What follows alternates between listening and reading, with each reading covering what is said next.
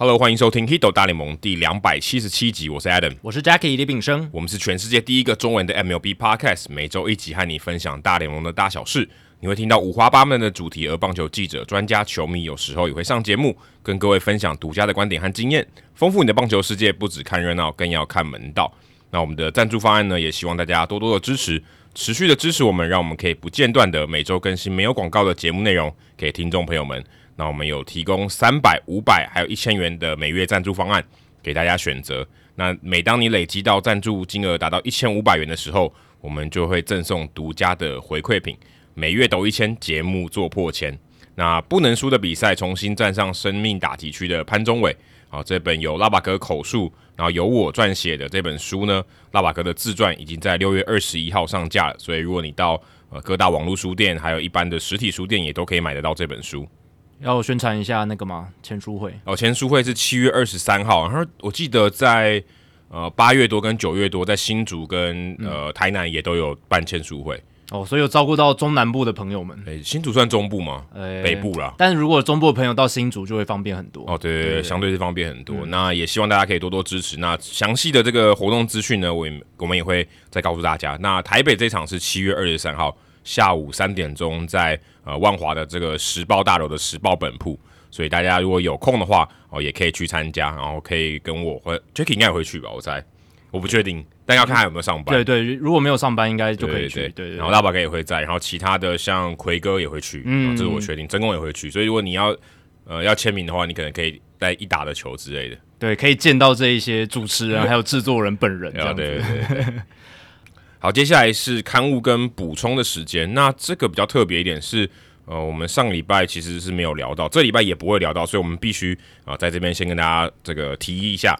那纹身大叔他在社团里面有发文了，还有提到说，呃，大联盟这个国际选秀劳资协议正在进行中。其实我们之前那个封管那段期间嘛，谈到劳资协议的时候，有提到国际选秀，对，然后然后它的细节就比较算暂缓，就是还继续讨论中。当时。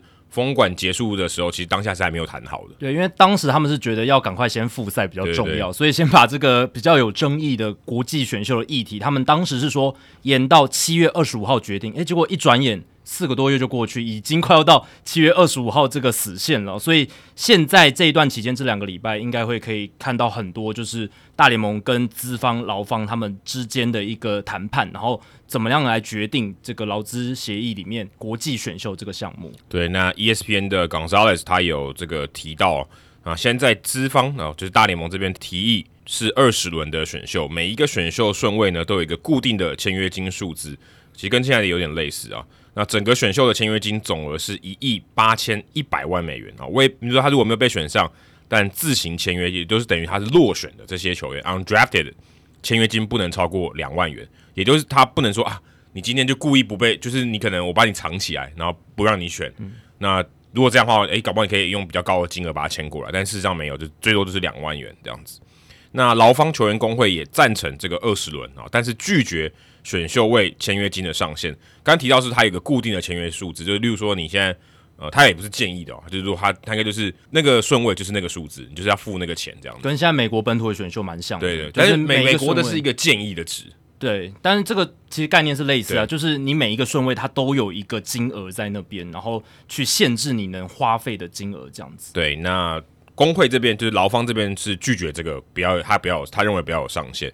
那整个选秀的签约金金额总值的总额是两亿六千万美元。哦，其实这多蛮多的哦，大概多将近八千万。非常多，所以他他劳方他是同意可以有一个整整个选秀的一个总额，但是他每个顺位他不希望你去限制他，对对对，他希望我可以自由分配，说，哎、欸，我第一顺位选的，我想付多少钱，付多一点，或者第二顺位搞不好还多一点，对，多一点，或者第五顺位甚至甚至多一点，然后前面顺位他有一些策略，他可能呃就是给少一点之类的。那如果是落选然后自行签约的选手的签约金上限就是四万美元哦，所以比刚刚两万美元是多蛮多的。嗯，那目前来自美国、加拿大、波多黎各这些地方的都要参加我们一般。提到那种六月份或七月份的这种美国本土选秀，那现在讨论的国际选秀，除了这三个国家，其实波多黎各比较像是属地啦。嗯，那这三个国家以外，所有的国家，那当时文森大叔在贴文的时候，他说，唯一现在在争议当中就还还焦灼不下的是日本。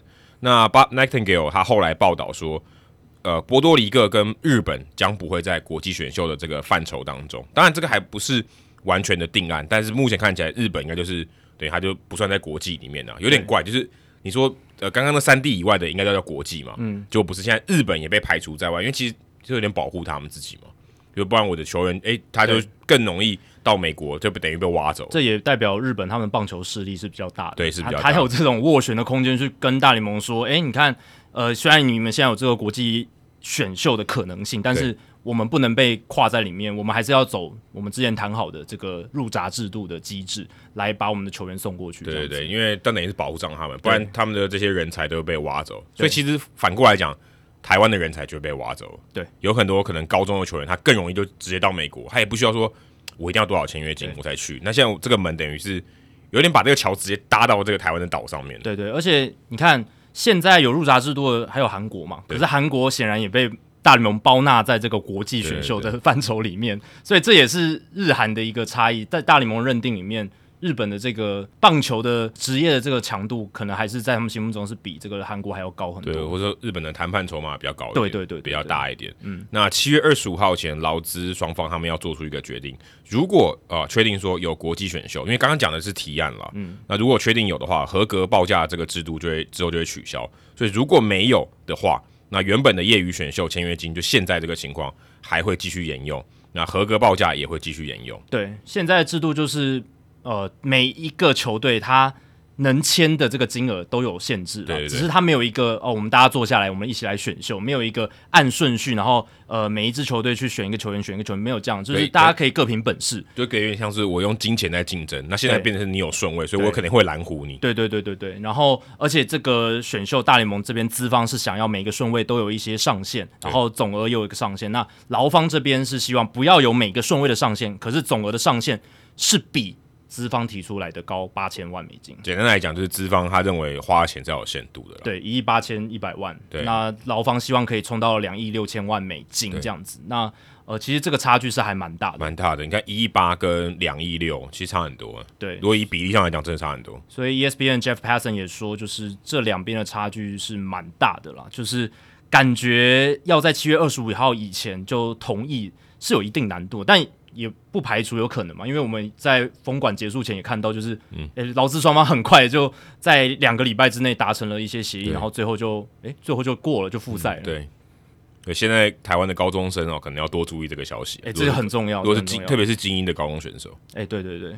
好，接下来是念留言时间。然后第一个留言 Q A C Q W E S D Z，我不知道这怎么念啊。哦，这个就是他那个键盘左边两行两列两行啊啊。OK OK，你看你的键盘，对，就是键盘左边的两列这样子。好，那他说一定要给五颗星。我大概是在两三个月前开始有收听 Podcast 的习惯，发现了贵节目之后，对于我这个棒球迷来说，简直如获至宝。而我就是那个一次听完整集的听众，真的蛮厉害的，厉害厉害。三个小时，我觉得要整集听完，你是真的也蛮厉害的。那他后面就解释原因了，因为工作因素，常常需要每周四五开车到北高往返，哇，还蛮辛苦的，每一周诶。这个搭高铁会比较好一点，可以 可以至少可以睡觉，真的真的休息。因为北高这个开车真的很累很累，以开车的人角度来讲，而且如果你都没有换手，都是你在开，真的蛮累，真的很累。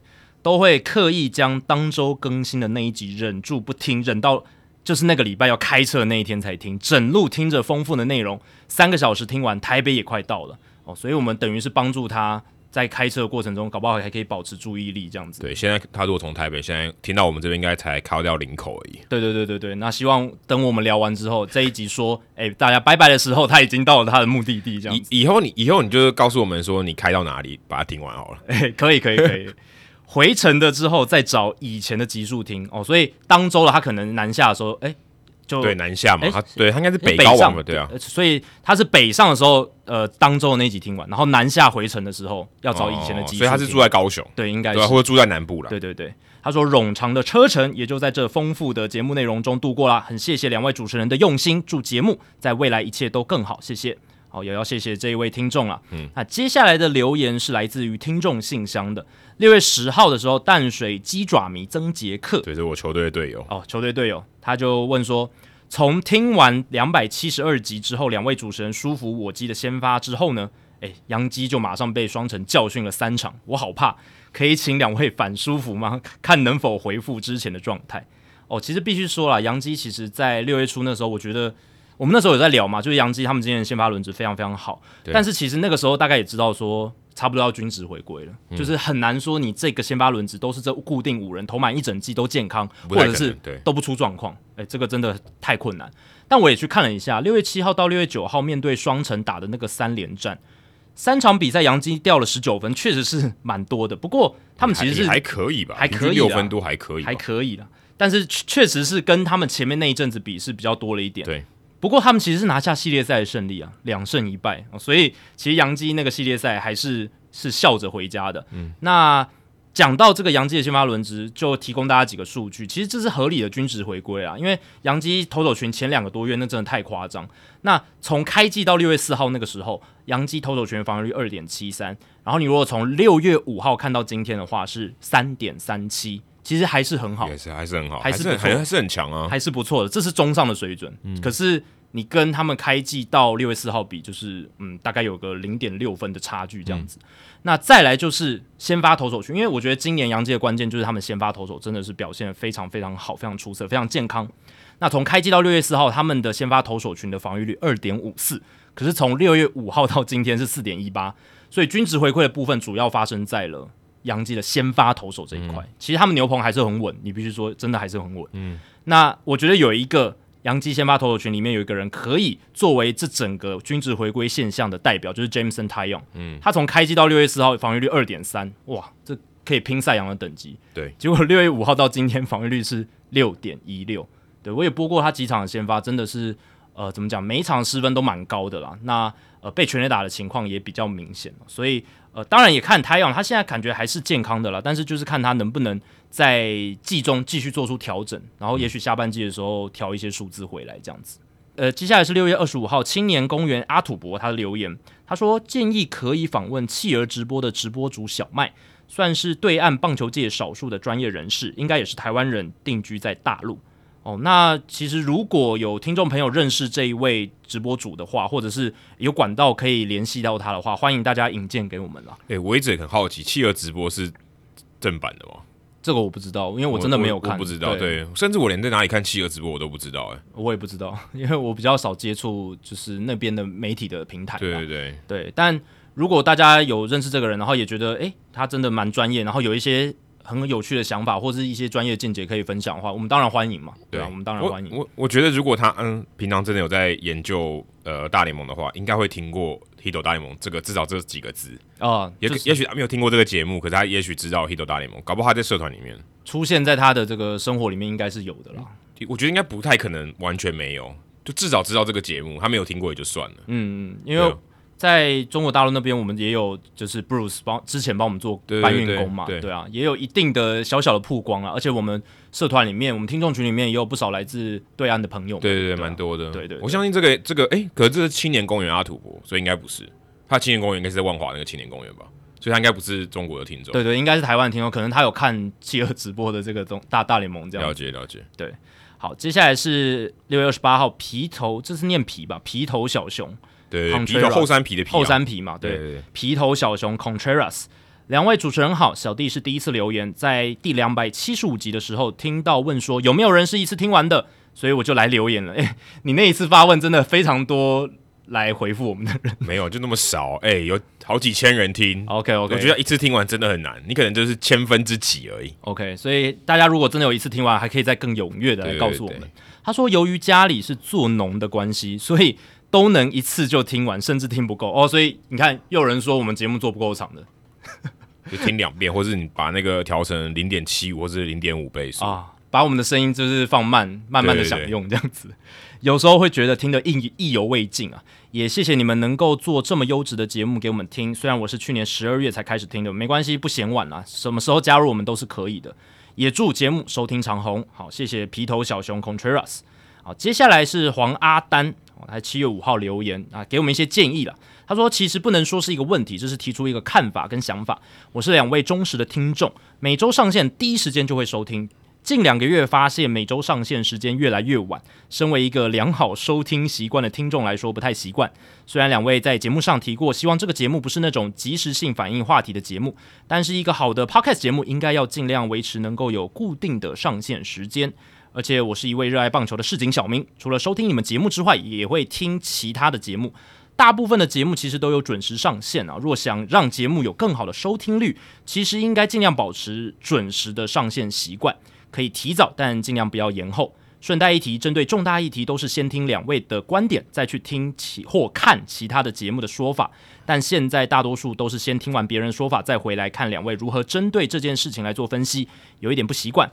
感谢两位认真努力，持续能够把节目做下去。好，我必须说，其实呢。诶，我自己听的 podcast 节目都没有固定的上线时间呢，而且他他都不知道上线时间是指真的是时间，还是指这个每就礼拜几这样？呃，我觉得应该就是指说，嗯，比如说每周一早上九点，每周一晚上九点。哦，那对，代表说时间跟星期几都有固定。对，应该是。那我们就没有，我们连录音时间都没有很固定。对对对对对，因为当然也跟我们两个目前各自的一个工作状况或是生活作息有关系。就我们从来也没有固定过，甚至对，其实我们从开录到现在。但我们刚开录的时候，礼拜天晚上录比较多，是。然后后来就我工我我去美国以后，然后 Jackie 开始工作以后，还有之前当兵，其实就蛮蛮不固定的。对，而且老实讲，真的，就算有一段时间哦，可能有一段时间，因为我们两个人可能那一段时间都蛮固定，就是可能都礼拜天晚上。可是有时候我们有时候有来宾访谈，对，我们也会移到就是 weekdays，就是星期一周间，对，周间不一定是周末，对，所以呃，这个本来就是我觉得。现在这些自媒体科技，它带给我们的方便，还有一些弹性。对对对。那其实如果你要固定哦，某一点某一个时间一定要那个时间上线的话，那其实就跟以前传统的不管是广播或者是有线电视就一样嘛，就是哦，我固定某个时间点，呃，坐下来就是要看那个节目。当然这有它的好处，可以养成这个阅听大众的习惯。可是其实，在现在有 on demand 科技，就是我可以随选随看的这种科技的精神底下，其实。你假如说哦，你发现今天还没上线，你之后再听啊、呃，没听完再重新呃 replay 都是可以的。不过我告诉你，我觉得我们节目最重要的并不是准时上线，而是每周都有。对对，所以这个是最重要。像我们今天录音的时候已经是星期二，虽然现在相对起来是比较晚的。对，有时候我们会礼拜六，我们甚至有礼拜五录过。也有也有。但我必须要说，像我自己做的另外两个节目《跑步不要听》跟台北市立棒球场，我们都是真的是准时上线。嗯，一个是早上八点，一个是呃凌晨三点十七分。嗯。但这个有一个先决条件，就是我们录的东西它并没有那么有时效，因为我得我提前很早就录了，对，我可能提前两三天或是更久，可能好几个礼拜前，然后所以我可以把这个时间给排好，我确定说那个时候一定会有节目。但我们的不一样啊，我们基本上是到录音前一刻，那内容才全部确定。对，我们甚至还可能，诶，我们录音前一刻发生什么大事，我们会录进去。我们甚至录音当下有什么事情，有时候也会讲进去。对，然后我们录完以后，大概。呃，就花一点时间剪辑，然后就上线。所以其实它的这个时间是很短，嗯、相对是很短。嗯，跟其他我们先录好再放着，然后准时上线的这种节目，其实是很不一样。对，虽然我们常说自己不是那种真的非常非常追时效性，可是我们的节目内容还是有一定程度的时效性。我们还是要追当周，至少是当周的话题。对，他这边有一个误会哦，我觉得他说我们提过这个节目不是即时性反映话题的节目，我觉得这个有点误会。嗯我们的确是讨论时事没错，可是我们并不是追的那么紧。如果我们追的那么紧，我们可能每周要可能七次或五次，就变 daily 了，对，就变每天了。我们的意思是说，我们回顾这个事件，我们的角度或是我们提供的方向，你过两个礼拜后听，过三个礼拜后听，可能都还可以听。对，是我们指的是我们聊的内容的保值性，而不是说我们的时效性特别没有，也不是啦。我们还是有一定追在追时效。对，你去听其他节目，有些人他可能讨论就是提到那个事件。就没了，对，他就是报告一下这个事件，然后可能简单讲一下想法。可是我们两个会来来回回讨论一些东西，嗯，这就是我觉得这个节目差别的地方。哦，你就算听那个来来回回，即便这个事件可能已经过了，可是诶，来来回回中间有一些资讯，对，有些讨论你可能觉得很有趣，而且对，我们会多加一些可能其他美国媒体他们或者不同专家他的一些专栏或想法丢进来，或是一些更多的分析丢进来，而不就只是单纯就是看那个新闻。哦，我们两个聊完，我们甚至还会加一些资讯，这样，所以。在这样的情况下，我们聊的内容其实真的，你我们很多听众都是隔了很很久去听以前集数，听感觉听起来也算还有一些收获嘛。对啊，对对像刚刚那个呃，一定要给五颗星的那个北高来回的，他是等好几天后之后才听的，他跟你的完全想法完全不一样。是是是，他说，哎、欸，即便是上个礼拜就是讨论上个星期过去的事情，呃，可能我们礼拜二上线，他要等到礼拜四、礼拜五才听，对对，对，对，对吧？还是代表说这东西还是有一定的这个保值性。因因为有些东西，你如果隔天听就觉得很怪，因为事情已经发生，变成另外一个情况了。就你不会去，例如说你不会看五天前的报纸吧？对，你不会看三天前的报纸，嗯，因为报纸天天都有。对，这就是所以我们的道理就是这样。嗯，所以并不是说我们一定要在某个时间很准时的上线。对，甚至我们从来也没有过。对对，就真的就是这样。对啊，然后后面那一段说，哎，以前听我们节目都是先听，就是重重大议题都是先听到我们的观点，然后再去听其他节目。其实现在你反过来也 OK 嘛，就是我我我是这样觉得啊，因为。我自己听的国外的 podcast 也是啊，我看到新闻的时候都是看文字，哦，看一些新闻的评论或者推特上的分析，那也不是说我常听的那些 podcast 节目的一些意见，可是他们这些 podcast 主持人比较晚上线，他们还是有他们独到的想法，或者说我想我就想听他们的呃讲法是什么，所以我觉得这个顺序反过来也是 OK 的嘛。对，而且还代表两件事情，就是第一个。你可以听的管道越来越多，对，因为有别的节目嘛。以前真的只有《Hito 大联盟》，这也不是我们在吹嘘，但真的就是只有这样。对，然后再就是，你可以先听我们的，再去听其他的，因为没有人规定你要先听先听他的。对啊，因为这种 on demand 就是随选随听，就是这样嘛。你可以先听我们，然后等全部都上线，你再去其听其他的。对，没有人规定你要上线那个当下就听。而且我保证，你听了我们以后，你听其他的也会觉得他讲的太少了。嗯，这是我觉得我几乎可以确定的事情，因为我们聊我们聊一题聊十分钟，他聊一题可能聊三分钟。对。这个我可以，我基本上可以确定这件事情。而且其他节目，呃，像岛主的话，就是看 play 听 play 那个节目，它是也不止美职嘛，中职、日职都聊。对，那呃时间的限制的情况下，一定不可能像我们在专注美职聊的这么算是那么广啦。对，那或者是一个话题聊的比较深这样子。所以当然，如果有这些新的节目，其实反映出是这个运动 podcast 市场越来越活络。以前你会之所以这个重大话题先听到我们，是因为就只有我们节目。对。那现在越来越多，那他们更新的速度很快，或者是很固定。嗯。那他们在某个时间点，可能刚好追到了那个最有时效性的话题。对。那他们可能先上线，OK 啊。那大家可以先去接触这个话题，有个基本认识，那再来听我们聊，我觉得也 OK。完全 OK。因为我觉得我们聊的应该不会跟他们一样了。对。如果我们因为时间聊的东西跟他们差不多，那其实我们也很废，就变成就是我们要自己要检讨。对，我们自己要检讨一下。就是哎，如果你听了他们以后再听，我们觉得哎，这个内容你要讲过啦，对不对？对，那那我们要检讨。还有一点就是，呃，就是阿丹在这个留言里面提到，收听率，呃，就是会跟保持上限有这个正相关。他的意思就是这样嘛，就是如果你保持固定时间上限的话，你收听率应该会更好。哦、但其实，在我们自己的观察里面是没有这个现象了，就是我们其实一直以来都不是不固定上线。哦、对，我但我觉得他这边有一个地方应该要改。就是有更好的收听率，其实有个最大关键，就是要固定更新。固定更新，对，其实是我们想强调是固定更新，跟你是不是每个礼拜一早上九点上传，我觉得跟这个是没有什么大的关联，嗯，主要是你有没有持续固定的一个区间来更新节目。那我们节目就是一个礼拜嘛，而且从二零一七年三月到现在没有停止过。对对，所以。这可能是我们节目的收听率不断的一直在成长的一个关键，对对对，这才是真正的原因啦。对，事实上我们节目收听率是成长非常多的。哎，对对对，哎，一直都在成长。我们我，们现在一个月哦，是我们二零一七年整年将近两倍。对，整年我说整年加起来。对，二零一七年我们从三月到十二月的数字，对，其实很少，真的很少。然后现在这个数字是乘以二，等于一个月。对。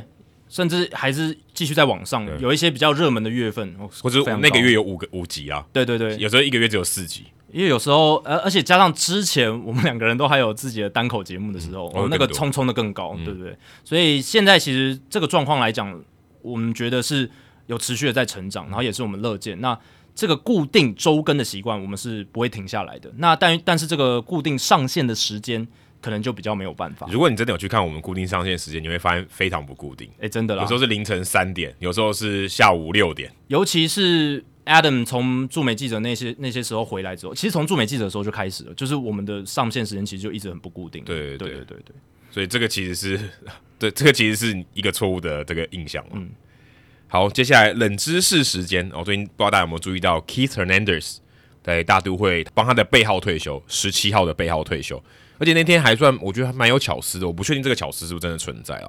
就是那天挑迈阿密马林鱼做客的时候，当 Mattingly 是马林鱼队的总教练嘛、嗯，等于可以跟他是说一九八零年代在一时余亮吧？对，而且他们类型很像嘛，都是一垒手这样。然后一个在国联，一个在美联，然后都是强打一垒手，而且都在纽约，都在纽约，很有梗。我不知道，我不我不确定当时是不是真的有挑这一天啦，但我觉得应该是有。我觉得可能有巧思在里面。对对，有巧思。然后、嗯、呃，那天的这个退休仪式也做得很好，这样。所以我们今天的冷知识呢，就来呃考大家一下 Hernandez 的一些这个叙述。有下面有五项哦。第一个是生涯拿过两次世界大赛冠军，而且都是跟大都会。第二个是生涯拥有超过十座金手套奖。第三个是他曾经拿过单季打击王那一年，而且他也拿下国联的 MVP。再来是第四个，他单季从来没有超过二十轰过。第五个，江教练就江一昌教练，他叫 Kiss，。对，这个这个答案，这个是不是选项是不是也是对的？OK，好，这个江教练这个我知道嘛？然后我记得他不是那种长打非常多的，他当然有一定的长打能力啊，可是，在那个年代，然后他的这个 power 大概就是中枪，嗯，大概就是十几轰，嗯，但是二十轰好像也不是一个。太难的门槛。现在，呃呃，Aaron Judge 就三十轰。对啊，对啊，对啊。而且在前几年球比较弹的时候，二十轰好像是低标，就是、嗯、基本上你如果是大联盟打者，好像基本上都要二十轰的感觉、嗯。如果你可以打到前六棒，应该都有二十轰。然后 Keith Hernandez 他是一个防守非常好一垒手，这个是声誉非常的出名的。嗯、可是有超过十座吗？哎，十座很多，欸、很多、欸，真的超多的。如果他打二十年，他就一半的年份都是都是金手套奖。哦、嗯。然后打击王跟国联 MVP，其实，在那个年代，你基本上拿下打击王，你 MVP 的几率很高，因为那个时候非常重视打击率或打点哦这些东西。所以 Mattingly 这种人也是很受欢迎。对，没错，他们这种呃打击率特高的，然后那种诶初赛相对来讲蛮稳定的，一垒手对不对？一垒手相对稳定，而且常常每个 play 都会带到他嘛，呃，就是、哦、对啊，对。对对，他镜头特别多，对，这倒真的，这这是真的啊，对啊，所以、欸、他们都有胡子诶，呃，都都翘胡子，翘胡子，他们都有那个胡子 mustache，对对对对。所以其实真的是有蛮多可以去讨论。那打击王跟 MVP 这个，我觉得几率也蛮高的。那要我猜的话，我猜二好了，因为我觉得超过十座金手套这个难度真的蛮高。你看 Ozzie Smith 十五吧，好像十三，我记得十三，因为他游击手嘛。OK，对他游击手，有种更难的，对，有这种更难，对吧、啊？所以我觉得这个难度是高的，即便他是一个手背非常好的一垒手，嗯、所以我猜二。好，所以在主节目之后呢，我们来揭晓这个答案。嗯，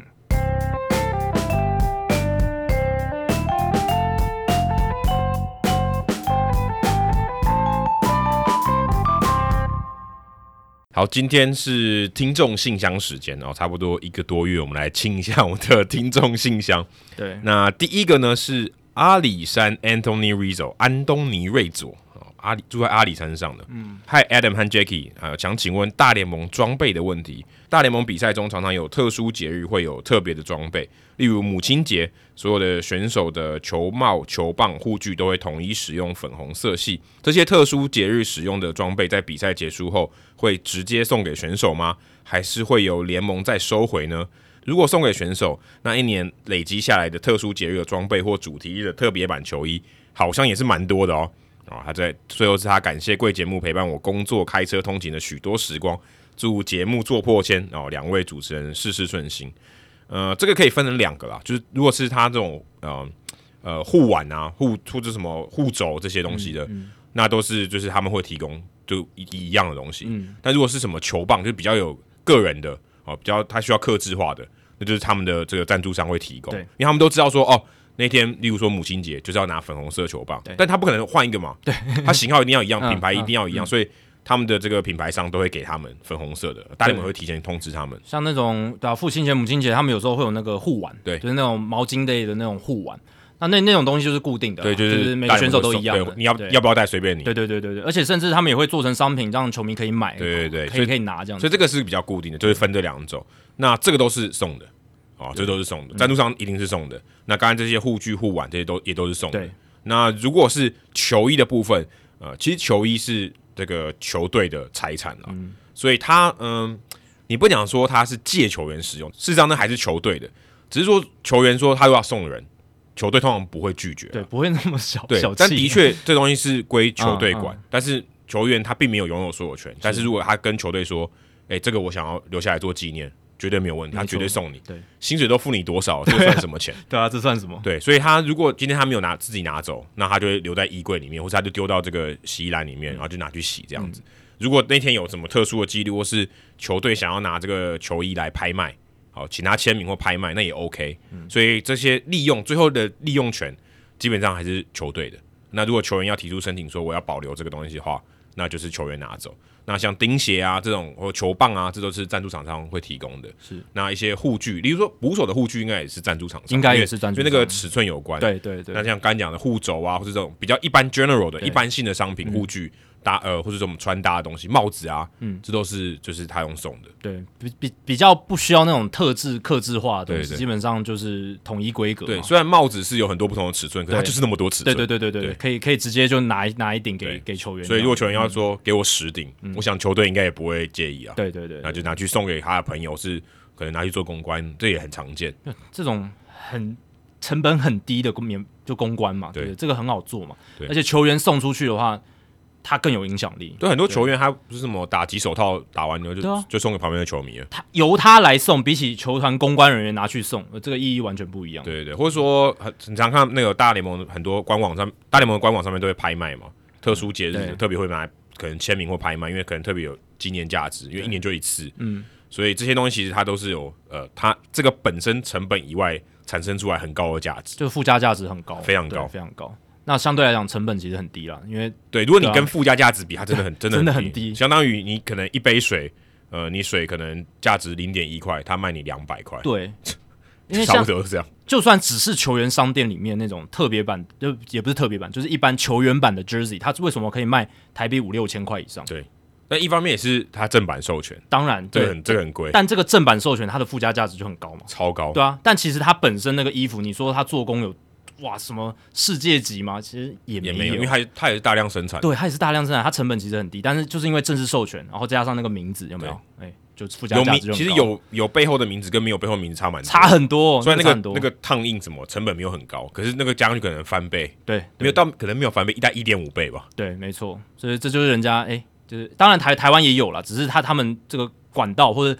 商品的样式更多，对，而且他我觉得还有一个，之前我们有聊到，其实我觉得他们的这个特殊节日特别装备，其实数量没有到很多，对，一年大概了不起，大概四到五个，他平均一个月一个，对，我不算这个城市版球衣的话，但一个月一个而已，嗯嗯嗯，台湾大概是两个礼拜有穿一个一个，只要有主场的周末，基本上就要办一个主题日，但当然这也没有不好，其实我我觉得也不错，对，只是有时候啊，那个主题日的球衣设计上面跟你主。就原本球队的形象有点完全连不到一起的。我我举个例子，例如说你可能到球场，然后你近视超级深，嗯，然后你像哎、欸，这哪两队？对，你就你就辨别不出来，就哎、欸，就是那个这这哪两队？主题的球衣完全跟你原本球队的一些元素没有连在一起的时候，完全认不出来的时候，哎、欸，也许设计上可以再把一些你原本母球队的元素融进去，可能会好一点。因为像美国，像刚才讲他讲母亲节就是粉红色的。他们大部分粉红色是配色，嗯，不是主色，对对对，所以他不会穿粉红色的球衣，嗯、就至少他如果是主队，他也穿这个白色的球衣，嗯、然后上面的字是粉红色，所以就算你刚才讲你近视很深，你还看得出来哦，这是主队，嗯，不会说啊这这哪一队啊，对不对？是，然后客队可能就穿深色或者灰色的，所以你基本上还是可以辨别得出来，嗯，那这个设计上我觉得是比较不一样。台湾的话就是你可能整个主色都换了。对，就兄弟原本穿黄色，哎、欸，怎么今天是完全粉红色？对啊，衣服的整个样式的设计完全不一样，或者深蓝色。对对，对，我想说这哪一队？对，不过像之前红袜队好像是是纪念什么波士顿马拉松啊，还是什么？就是有黄色。哦，那城市版球衣，城市版球衣，对，那城市版球衣，那就比较不一样。对，就比较不一样。对啊，但呃，就是现在。大联盟也在在这方面，其实他们球衣上面也做了很多创新了。对，而且他们现在城市版球衣穿的频率很高。呃，对，算很高，就是他已经不是属于特殊节日，就是他今天想穿，或者他有固定可能礼拜五或礼拜六有主场比赛的时候，他们就会穿。所以某种程度上，其实大联盟在球衣上面也越来越开放了。以前真的是比较保守一点，那。诶，你也可以说这算是，你可以说这是在学中指嘛，也也算是吧。就是他们在球衣的设计样式上变得更更大胆，然后有更多样化的设计。对，那呃，这就看球迷买不买单嘛。因为你这个有些人可能会觉得说，诶，这个球衣完全好像跟我原本支持的这个球队没什么牵连性。但有些人就觉得，诶，很新潮，很新颖。呃，像嗯，圣地亚哥教室那个好像很冲突嘛，就是说。他那个比较大胆前卫一点，对，但有些人很喜欢，有些人也很讨厌，就跟哈密瓜一样。我觉得很好，喜欢对对对对对对对，因为它有哈味。对，但是就是我觉得这就大胆尝试看看看看嘛，你不做你也不知道。那像这一次，你有看那个明星赛的球帽嘛？明星赛球帽，然后它就是呃，有一个星星，在每个 logo 旁边加一个星星，对，这我有贴啊。对，然后那个太空人队他不敢放在左边，对。但有些人就觉得哇，那个好像帮每一支球队都打上一个啊，就好像因为在在那个文化里面，就是打一个星号，就好像注解注解，好像做错了什么事，或者是有特别的一些例外的情况什么的，就像大呃太空人二零一七年冠军一样。像我就觉得那个设计稍微有一点呃有点突兀了，也许可以把那个星星融入在每一支球队的 logo 里面更好一些。哦、对，但这是我的想法。对，那也可能有点难，因为他他也要把那个 logo 给破坏掉。对啊，但是就是。也许有其他的做法，因为你样子就是打一个星星在上面，确实有一点，我我个人觉得有点突兀了，对，或是有点粗糙，或是不要完整的星星，哎、欸，对对对，就看起来比较不像是打一个星号，对对对。好，接下来是云林五三九，云林五三九，我不知道三十九号是谁，我个人对背号比较没有特别去记啊。嗯两位主持人好，最近看到了一场很特别的数据，想请问两位主持人。哦，他留言的时间有点久了，五月二十三号。哇，我们有这么久没有回复听众朋友？其实有，所以我们上次应该是呃五月中吧。哇，那已经两接近两个月了。对对对对，而且其实因为接下来要明星周了嘛，明星周，然后到交易大限，所以其实如果我们这一集再不做听众信箱的话，okay, 会很久之后。对，所以今天一定要做，可能可能会到九月。对，因为对啊，就是。你看，明星周还有选秀，然后结束之后马上就是交易大限。不过这一个两个月听众信箱是比较少的，对啊，如果以频率来讲，对相相较之下比较比较少的一个期间。但这个问题在问的是五月二十二号红雀海盗，也就是 Molina 上场投球的那一场，红雀队全场二十支安打，而且是全员安打的记录。特别的是，全队每名打者都有打点，甚至含替补上来的打者都有打点哦。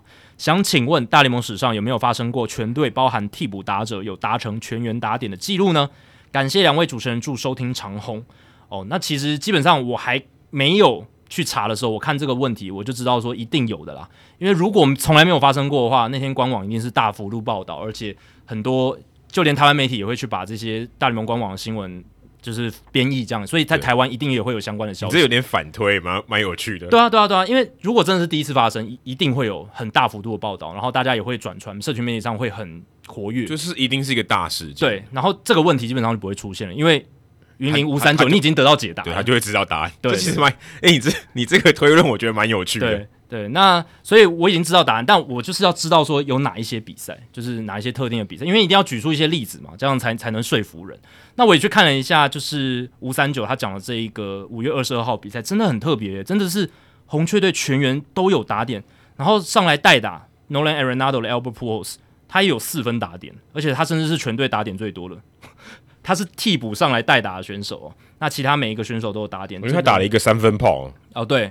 那在这样子的情况下，其实现在这一个情况比较有可能在国联发生了。为什么？因为现在国联有 DH，对指定打击制。那以前国联的话比较难发生，可能为什么？就是投手投手在打击，这个相对是难很多。对，那我也去思考说要怎么查，因为这个其实很难查了。但是我第一个想法就是，你要全员打点，你得分一定非常多嘛，一定要九分哦，一定要九分嘛。那基本上要怎么样才能够越快的、很快的就找到？任一场有这种类似情形的比赛，就是去找那种得分爆高的比赛。那你可能查一查，马上就蒙中了一场。因为我这个也虽然用工人智慧，我是调出了所有单一球队得至少二十分的比赛，然后一场一场就看。我感觉你这个 threshold 设的很高诶、欸，很高啊，因为我不想要浪费太多时间嘛，对不对？二十分很很少见诶，就一年有没有出现五场？我去查了，就是单一球队二十分的这个情况，大联盟史上就是有记录以来在 Baseball Reference 上面查到的。两百五十六次，两百，哇，那一年还不到五场，很少，非常少，一年不一点多场而已。其实也合理嘛，你看我们一年能看到有球队得到二十分的场次，我觉得不超过五场，真真的很少，对啊，真的很少。所以这个数字我觉得也符合我们的印象了。那其实真的有发生过全员打点的比赛，我自己随手查一查，就是二十分至少得二十分以上这些比赛，我查到就有八场，而且我觉得应该还有更多，因为像红雀队这一场，他只得十八分，对，诶，他就全员打点，虽然比较平均一点，没错没错，所以基本上全员打点就是打点分布很平均嘛，每个人都要有这样子。那我发现大部分的案例其实都发生在二十世纪初期的古早时期，也就是所谓的死球年代 （Dead Ball Era）。那为什么呢？我也去稍微想了一下，基本上就是现在。全垒打比以前多非常多，那全垒打可以造成得分非常高嘛？可是也造成了打点其实都集中在比较少人身上。哦，因为垒上打者如果打回来就没了。对，你下面那一棒，就算他安打率再高，对不对？他也没有打点的机会。嗯。所以我觉得第一个原因就是因为活球年代以后，我们全垒打的频率增加非常多，所以你要在活球年代创造这种记录，其实是难度很高的。对，因为全垒打多，打点分布就会比较集中，而不是比较分散。而且你得分的效率大部分都是来自于全垒打，所以、欸、真的，所以你如果下一棒就没有机会了。大家下一棒还自己也打全垒打。对，还记得一七到一九年那时候球最惨的时候，我们常常引用一个数据，就是这支球队它有多少得分比例是靠全垒打。对对对，那个时候常常一直用，现在，还是有、啊，还是有。可是今年的情况没有那么明显。对对对，那前几年像我记得蓝鸟啦、洋基啦。双城差不多一半，真的非常非常夸张的数字，嗯、不断创纪录这样。好，那第二个原因是死球年代，我也去看了一下，他更换替补球员的情况比较少哦，所以至少是就最多可能大部分时候你都九个人，不会十个人或十一个人。我有看到几场，他就是虽然你都已经得二十几分了，他还是先发球员，就是那那几个人打完，那球队人就比较少。对。因为我们之前有聊过嘛，十九世纪的棒球，甚至是你那九就是九个人，你就是九个人给我打完。哎、欸，其实就跟大家想去你去河滨打一样，对，就你的球队就这么多人，没要上场前能跟大家讲，今天没替补哦。对，大家大家要小心一点哦。真的是有时候就连受伤你还要硬打下去，对因为真的没有替补球员。那死球年代那个时候也算是很早期，所以他们替补球员情况真的比较少，不像我们现在还会养生棒球有没有？哦，我们已经赢了七八分了，好，我换那个替补球员，主力都下来，对，主力避免受伤，主力下来，然后防守替补代跑这种。嗯，超常见的，很多对，所以你如果换替补球员上来，他要制造打点机会很难呐、啊，因为他因为他也算全员的，对啊，对对他也算你，因为你的标准就是你连替补都要算，要要 对，有上场都要算，对啊，所以替补球员他通常只有一两次的打击机会，那这样子的话要出现打点的机会就比较难，先发球员至少都有三次嘛，四次这样，对，如果你打到二十分，应该是绝对是有四次的，对，那我查到哪八场呢？第一场是一九零一年五月二号，波士顿美国人队跟费城运动家队。那波士顿美国人就是红袜队的前身，这样子。对那那场比赛，美国人队是二十三比十二击败了这个运动家队。那那一天，美国人队是全员都有打点，然后全员都有安打，而且他们没有换任何的替补球员哦，就是先发九人全部打完。欸，我看你这场比赛超夸张的，这场比赛居然只打了两个小时。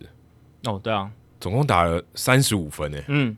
这就是那个年代嘛，我们现在三比五可能都要打到三个小时了。对，而且三十五分怎么回事？还有一个很不合理的，就是那一天美国人队的先发投手，他名叫 Ted Lewis，他完投九局拿下胜投，可是你知道他掉了十几分吗？掉了十二分，其中十一分是自责分，然后被打了十九支安打，他还是完投。对，这就是不同年代的棒球，那、啊、完全不一样的运动。其实对，其实已经完全不一样的运动，真的，真真的是不一样，打起来就已经不一样了啊。对，真的不一样，真的不一样。而且我发现一九零一年发生蛮多次的，还有第二次哦。一九零一年六月九号是纽约巨人对上辛辛那提红人，巨人队以二十五比十三击败了红人队。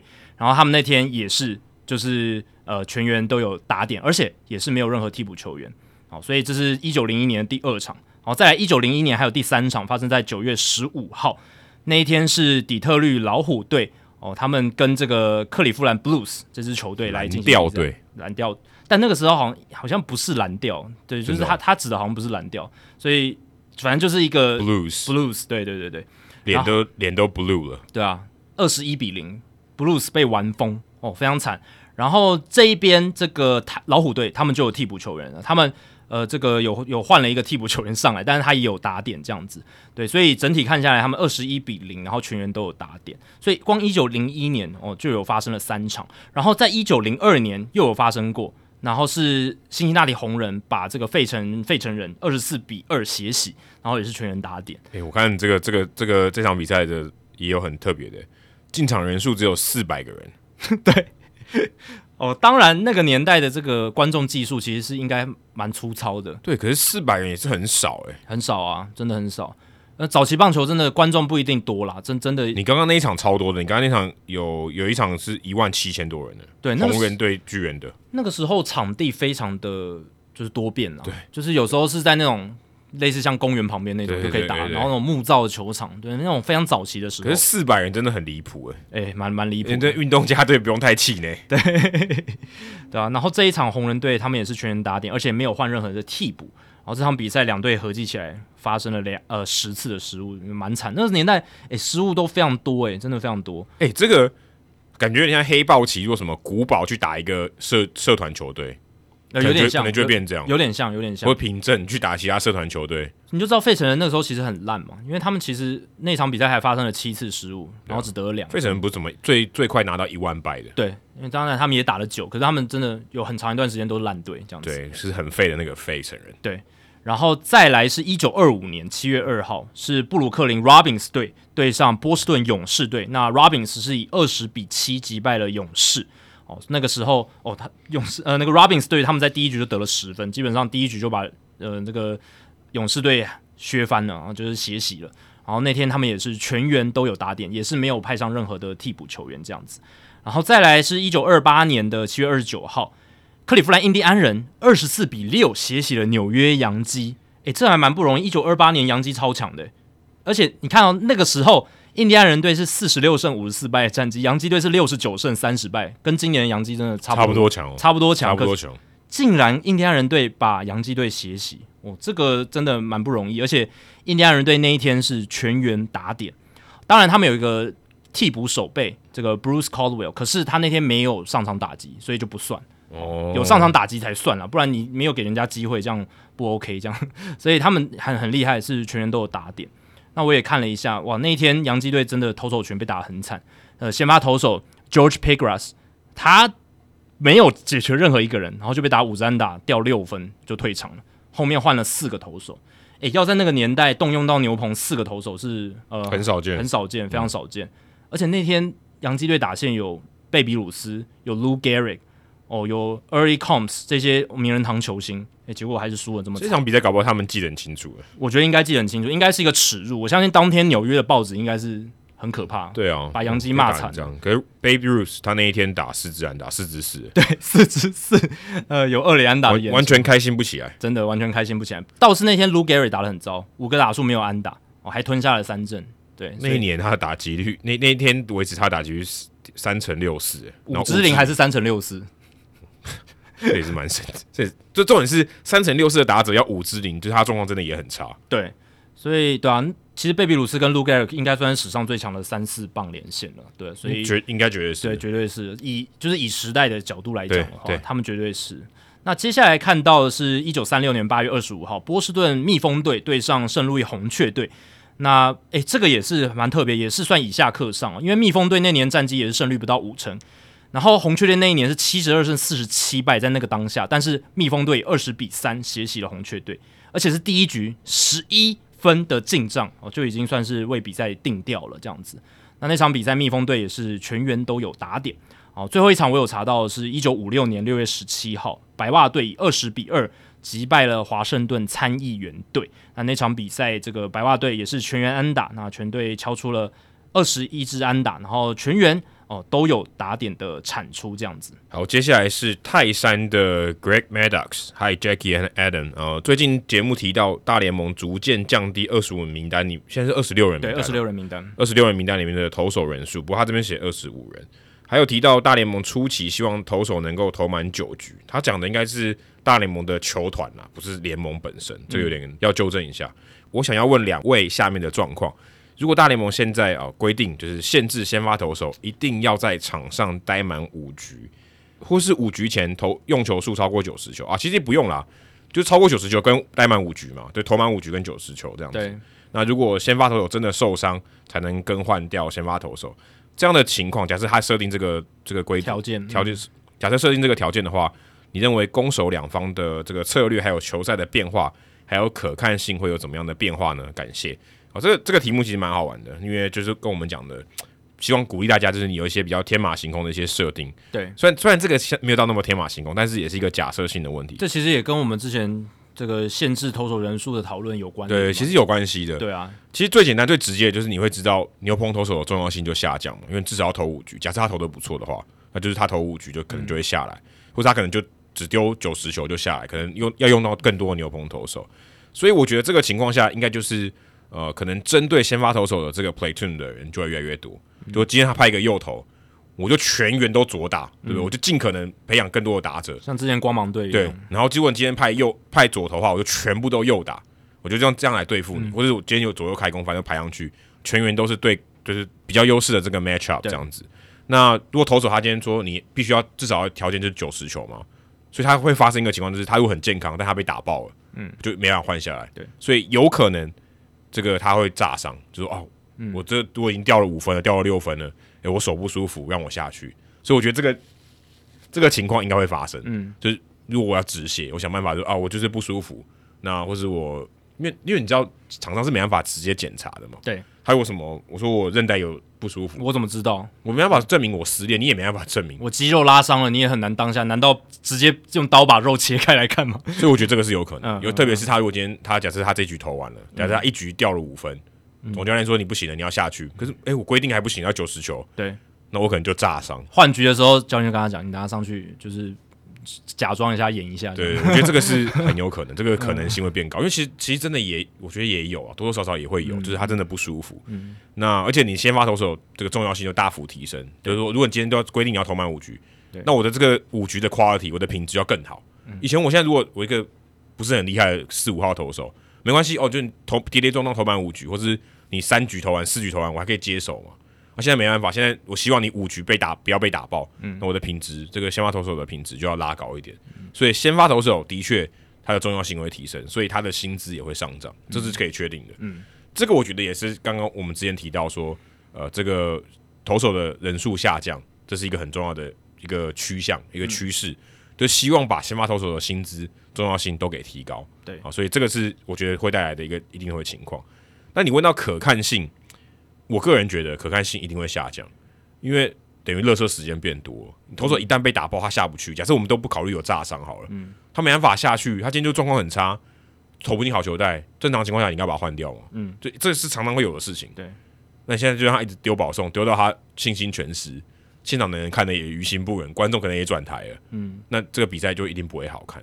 所以我，我我个人觉得限制这个可能会有问题。但是，呃，像他们会限制下限嘛，就现在变成说。你先发投手，呃，现在你牛棚投手上来至少要丢满三个人次，或是那一局结束。嗯，但这是为了时间的。可是这个至至少说你要投满多，呃，至少要投完多少个人？嗯，而且他这个 minimum 没有那么多啊。如果他今天说规定你一定要投三十个球，那恐怕也会有同样的问题。对啊，其实我是觉得，如果真的要限制一定要投满五局，就可能比较常出现，像你刚刚提到，就是有些投他真的第二局、第三局他真的投不下去，但他硬要继续投。那就会一直分数就一直往上加，然后最后会变成比较难看的比赛。那我觉得到最后球队一定会想办法，就是这种投手遇到这种情况就要叫他炸伤。第四局你就上去，然后哦手酸手痛，然后必须下去。然后我可能第一局掉个六分七分，对，第二局就上去就跟我说手痛，就就炸伤了，对啊，就赶快就是要换的啦。因为正常情况下这个就是要换的，那不然的话这个比赛就很早就完全没有任何逆转的机会。那真的球赛的精彩度也会下降。那对于用那个投手那一方来讲，其实真的是很难调度这样。对，你其实看，有时候那种先发投手，他如果一局被打爆，马上第二个这种长中继就上来了。对，你现在如果把这个可能性去掉的话，其实比赛会真的变得很难看，就没法止血了。但我觉得有一点是，如果真的这样子去限制的话，基本上球队他们组队的方式还有训练方式都会改变，就可能就没有牛棚投手。或者很少，对，然后嗯、呃，组队方式他们在呃交易或者在思考在选秀的时候，他们就会尽量选耐投度至上哦，呃、对对对，变成一个 priority，就是我觉得他可能就是双先发，对，我今天我就先发投多一点，反正我就轮着用，所以球速快的不一定那么重要，你今天可以飙到一百英里，然后只有两种球路，但我宁愿要一个诶可以投到九十五，可是它有三种球路，然后相对来讲续航力比较好的，嗯、他可能会选这一种相对来讲天花板比较没有那么高，可是它地板很高的。我可能我如果有十三个人，我八个是先发投手。对，如果今天你就投、啊、投完这个，我可以至少可以轮替的情况会比较多一点，就是轮值的这个这个人数变多嘛，那这样我就保底比较多，因为我每一场都要五局，诶，至少要投五局，嗯、这个先发投一定要投五局，所以我整个整个先发投整个投手阵容里面一定要更多的先发投手，可以投完五局的，对，至少呃他有足够的体力有续航力的，所以哦、呃，就算他今天。呃，这个有几个投手受伤，他还有有人可以临时来当先发投手，他可能先发轮子还是五人，可是他有一些长中继的那种角色，所以或者可能常常比赛是两个投手，就一个人投五局，一个人投四局，哦，有可能。如果他真的要这样组的话，他就尽量说啊，今天这场比赛如果赢面不大的话，我就是让五局跟四局让这两个投手投完。对，那如果因为泰山 Greg Maddux 他只设定说就是规定场上待满五局，或者是要投满九十球，他没有写说球员。这个十三人的投手限制，对对对，对。那如果按照现在的情况，就是现在有十三人的限制嘛，投手十三人限制，再加上这个规则的话，哇，这真的球队会带比较多的这种长中继投手，对。像这种 Andrew Wentz 这种呃 J C Chavez 这一种、呃、Christian Javier，但是他现在应该就回不去了，他已经变先发投手了，对，对，就是类似那种可以临时就被调到先发的这种长中继，给你五局，对，可以可以五局这种，对啊，然后训练方式我觉得也会改变，就是小联盟的训练方式，可能他们就不会一直强调说你每一球都给我用力投，全全力丢，不会，嗯、他们可能会去想说你怎么设计一个新的球路。呃，你如果原本只有速球跟滑球的，我再帮你设计一个变速球，你一定要练起来。嗯、你不练起来，你没办法上大联盟，因为我用不到你啊。嗯、我一定要至少投两三局的，就算是牛棚，就算是后后段局数，嗯、我也要投个两三局这样子。然后就就左右打差距比较大的打者，左右投差距比较大的打者，他也比较吃香一点。对，因为反因为我如果今天你的先发投手至少要投对我两次，我先我让你先发，你的至少你的价值比较高一点。会被比如说左投克的，他可能生存空间这种打者就会变小了。对不对？哦，没。可是他如果今天他都被左投克，他对右投可能是比较好的。对啊。那如果今天右投上去，他先发，他就可以至少说好，我就有两个打戏可以打，对搞不好他价值提升了。哦，也也也也是有可能、啊。对，就是说啊，你反正你今天先发，你就至少有保底有两个打席，对不对？哦、对啊，所以会被克的好，好像有更多的生存空间，因为他可以面到面对到的投手的这个轮数变多了。对啊，如果他今天说被克两轮，然后哎，我今天换你上来，我就我就换另外一个投手上来了。因为现在的情况是，大联盟球队可以立即的换投手的话。他某一些会被某一个形态克的这种打者，他很容易就会被针对，被对针对，针，对，那就哎，那你就大概就一个打席的空间或两个打席的空间，对，就相对这空间就变少，就要被代打换掉了，对啊，所以对吧？你如果这个投手投投变长，然后呃，这个需要续航力要变长的话，就会有这种情况的产生。不过如果是这样子的话，虽然你刚刚讲这个有可能会有那种乐色比赛可能会变多，乐色局数可能会变多，不过。它其实某种程度上，这个概念某种程度上也是要呃让这个先发投的重要性恢复嘛。对、哦，那某一些大投手的这种对决的戏码，我们可以预期的这种呃期待的心哦，就比较少那种牛棚车轮战，基本上就没有牛棚车轮战了，对不对？欸、不会，就就，就完全没有了，因为它规定就是这样啊，对啊，就完全没有了。所以某种程度上，我觉得在某一些部分，它的可看性是会提升的嘛。至少你一定知道说，诶，我预期可以看到哪两个先发投手的对决，哦、然后呃，如果是。水准够，轮值三号以前的这种投手，哇，那个戏码就很就很不错。或者可能四号也蛮强的。对，四号，而且就像我们刚刚讲，因为如果真的有这个规定，大联盟的球队组队建队一定会去调整，训练方式也会调整，所以可能我觉得一个球球队先发轮子至少到四号，他应该都是可以至少撑个五局。对，那他至少可以投个好，就算他实力不好好了，投个五局掉五分，这也 OK。以前 Livan Hernandez 不就这样投手嘛？嗯、他就是。他橡皮手嘛，他就是一定可以给你五到七局，但是他可能一场失分，可能五六分，对，quality 没有那么好，可是至少可以撑的撑到那个时候，而且至少五六分，其实你球队还有追分的机会。你刚你刚刚讲应该比较像是赛前的期待感，对，赛前的期待感会比较好。因为你的这个呃双方的先发投手程度会比较高一点。如果今天你派牛棚投手上来说，我今天就是牛棚战，大家看到那个先发阵容就觉得我不想看，真的会，真的会假设你会因为这个好来选，一定有人这样的嘛？是。我如果要选哦，刚好我有两场要选，一场是车轮战，一场是王牌投手，那我一定傻了，我一定 easy choice，但也不一定哦。刚刚他觉得他想看打击战，你会选牛棚车轮战，但我觉得很难。我觉得大部分绝大多数球迷的直觉还是想要看那个，至少是明星有头有脸的那些先发投手。王牌应该是明星嘛？吧那我去看，我希望看明星。这也是大联盟为什么从二零一九年那个时候就想说，我要限制球员呃球员名单的投手人数。其实他的概念就是想说，我限缩了这个人数之后，大家会更加重视。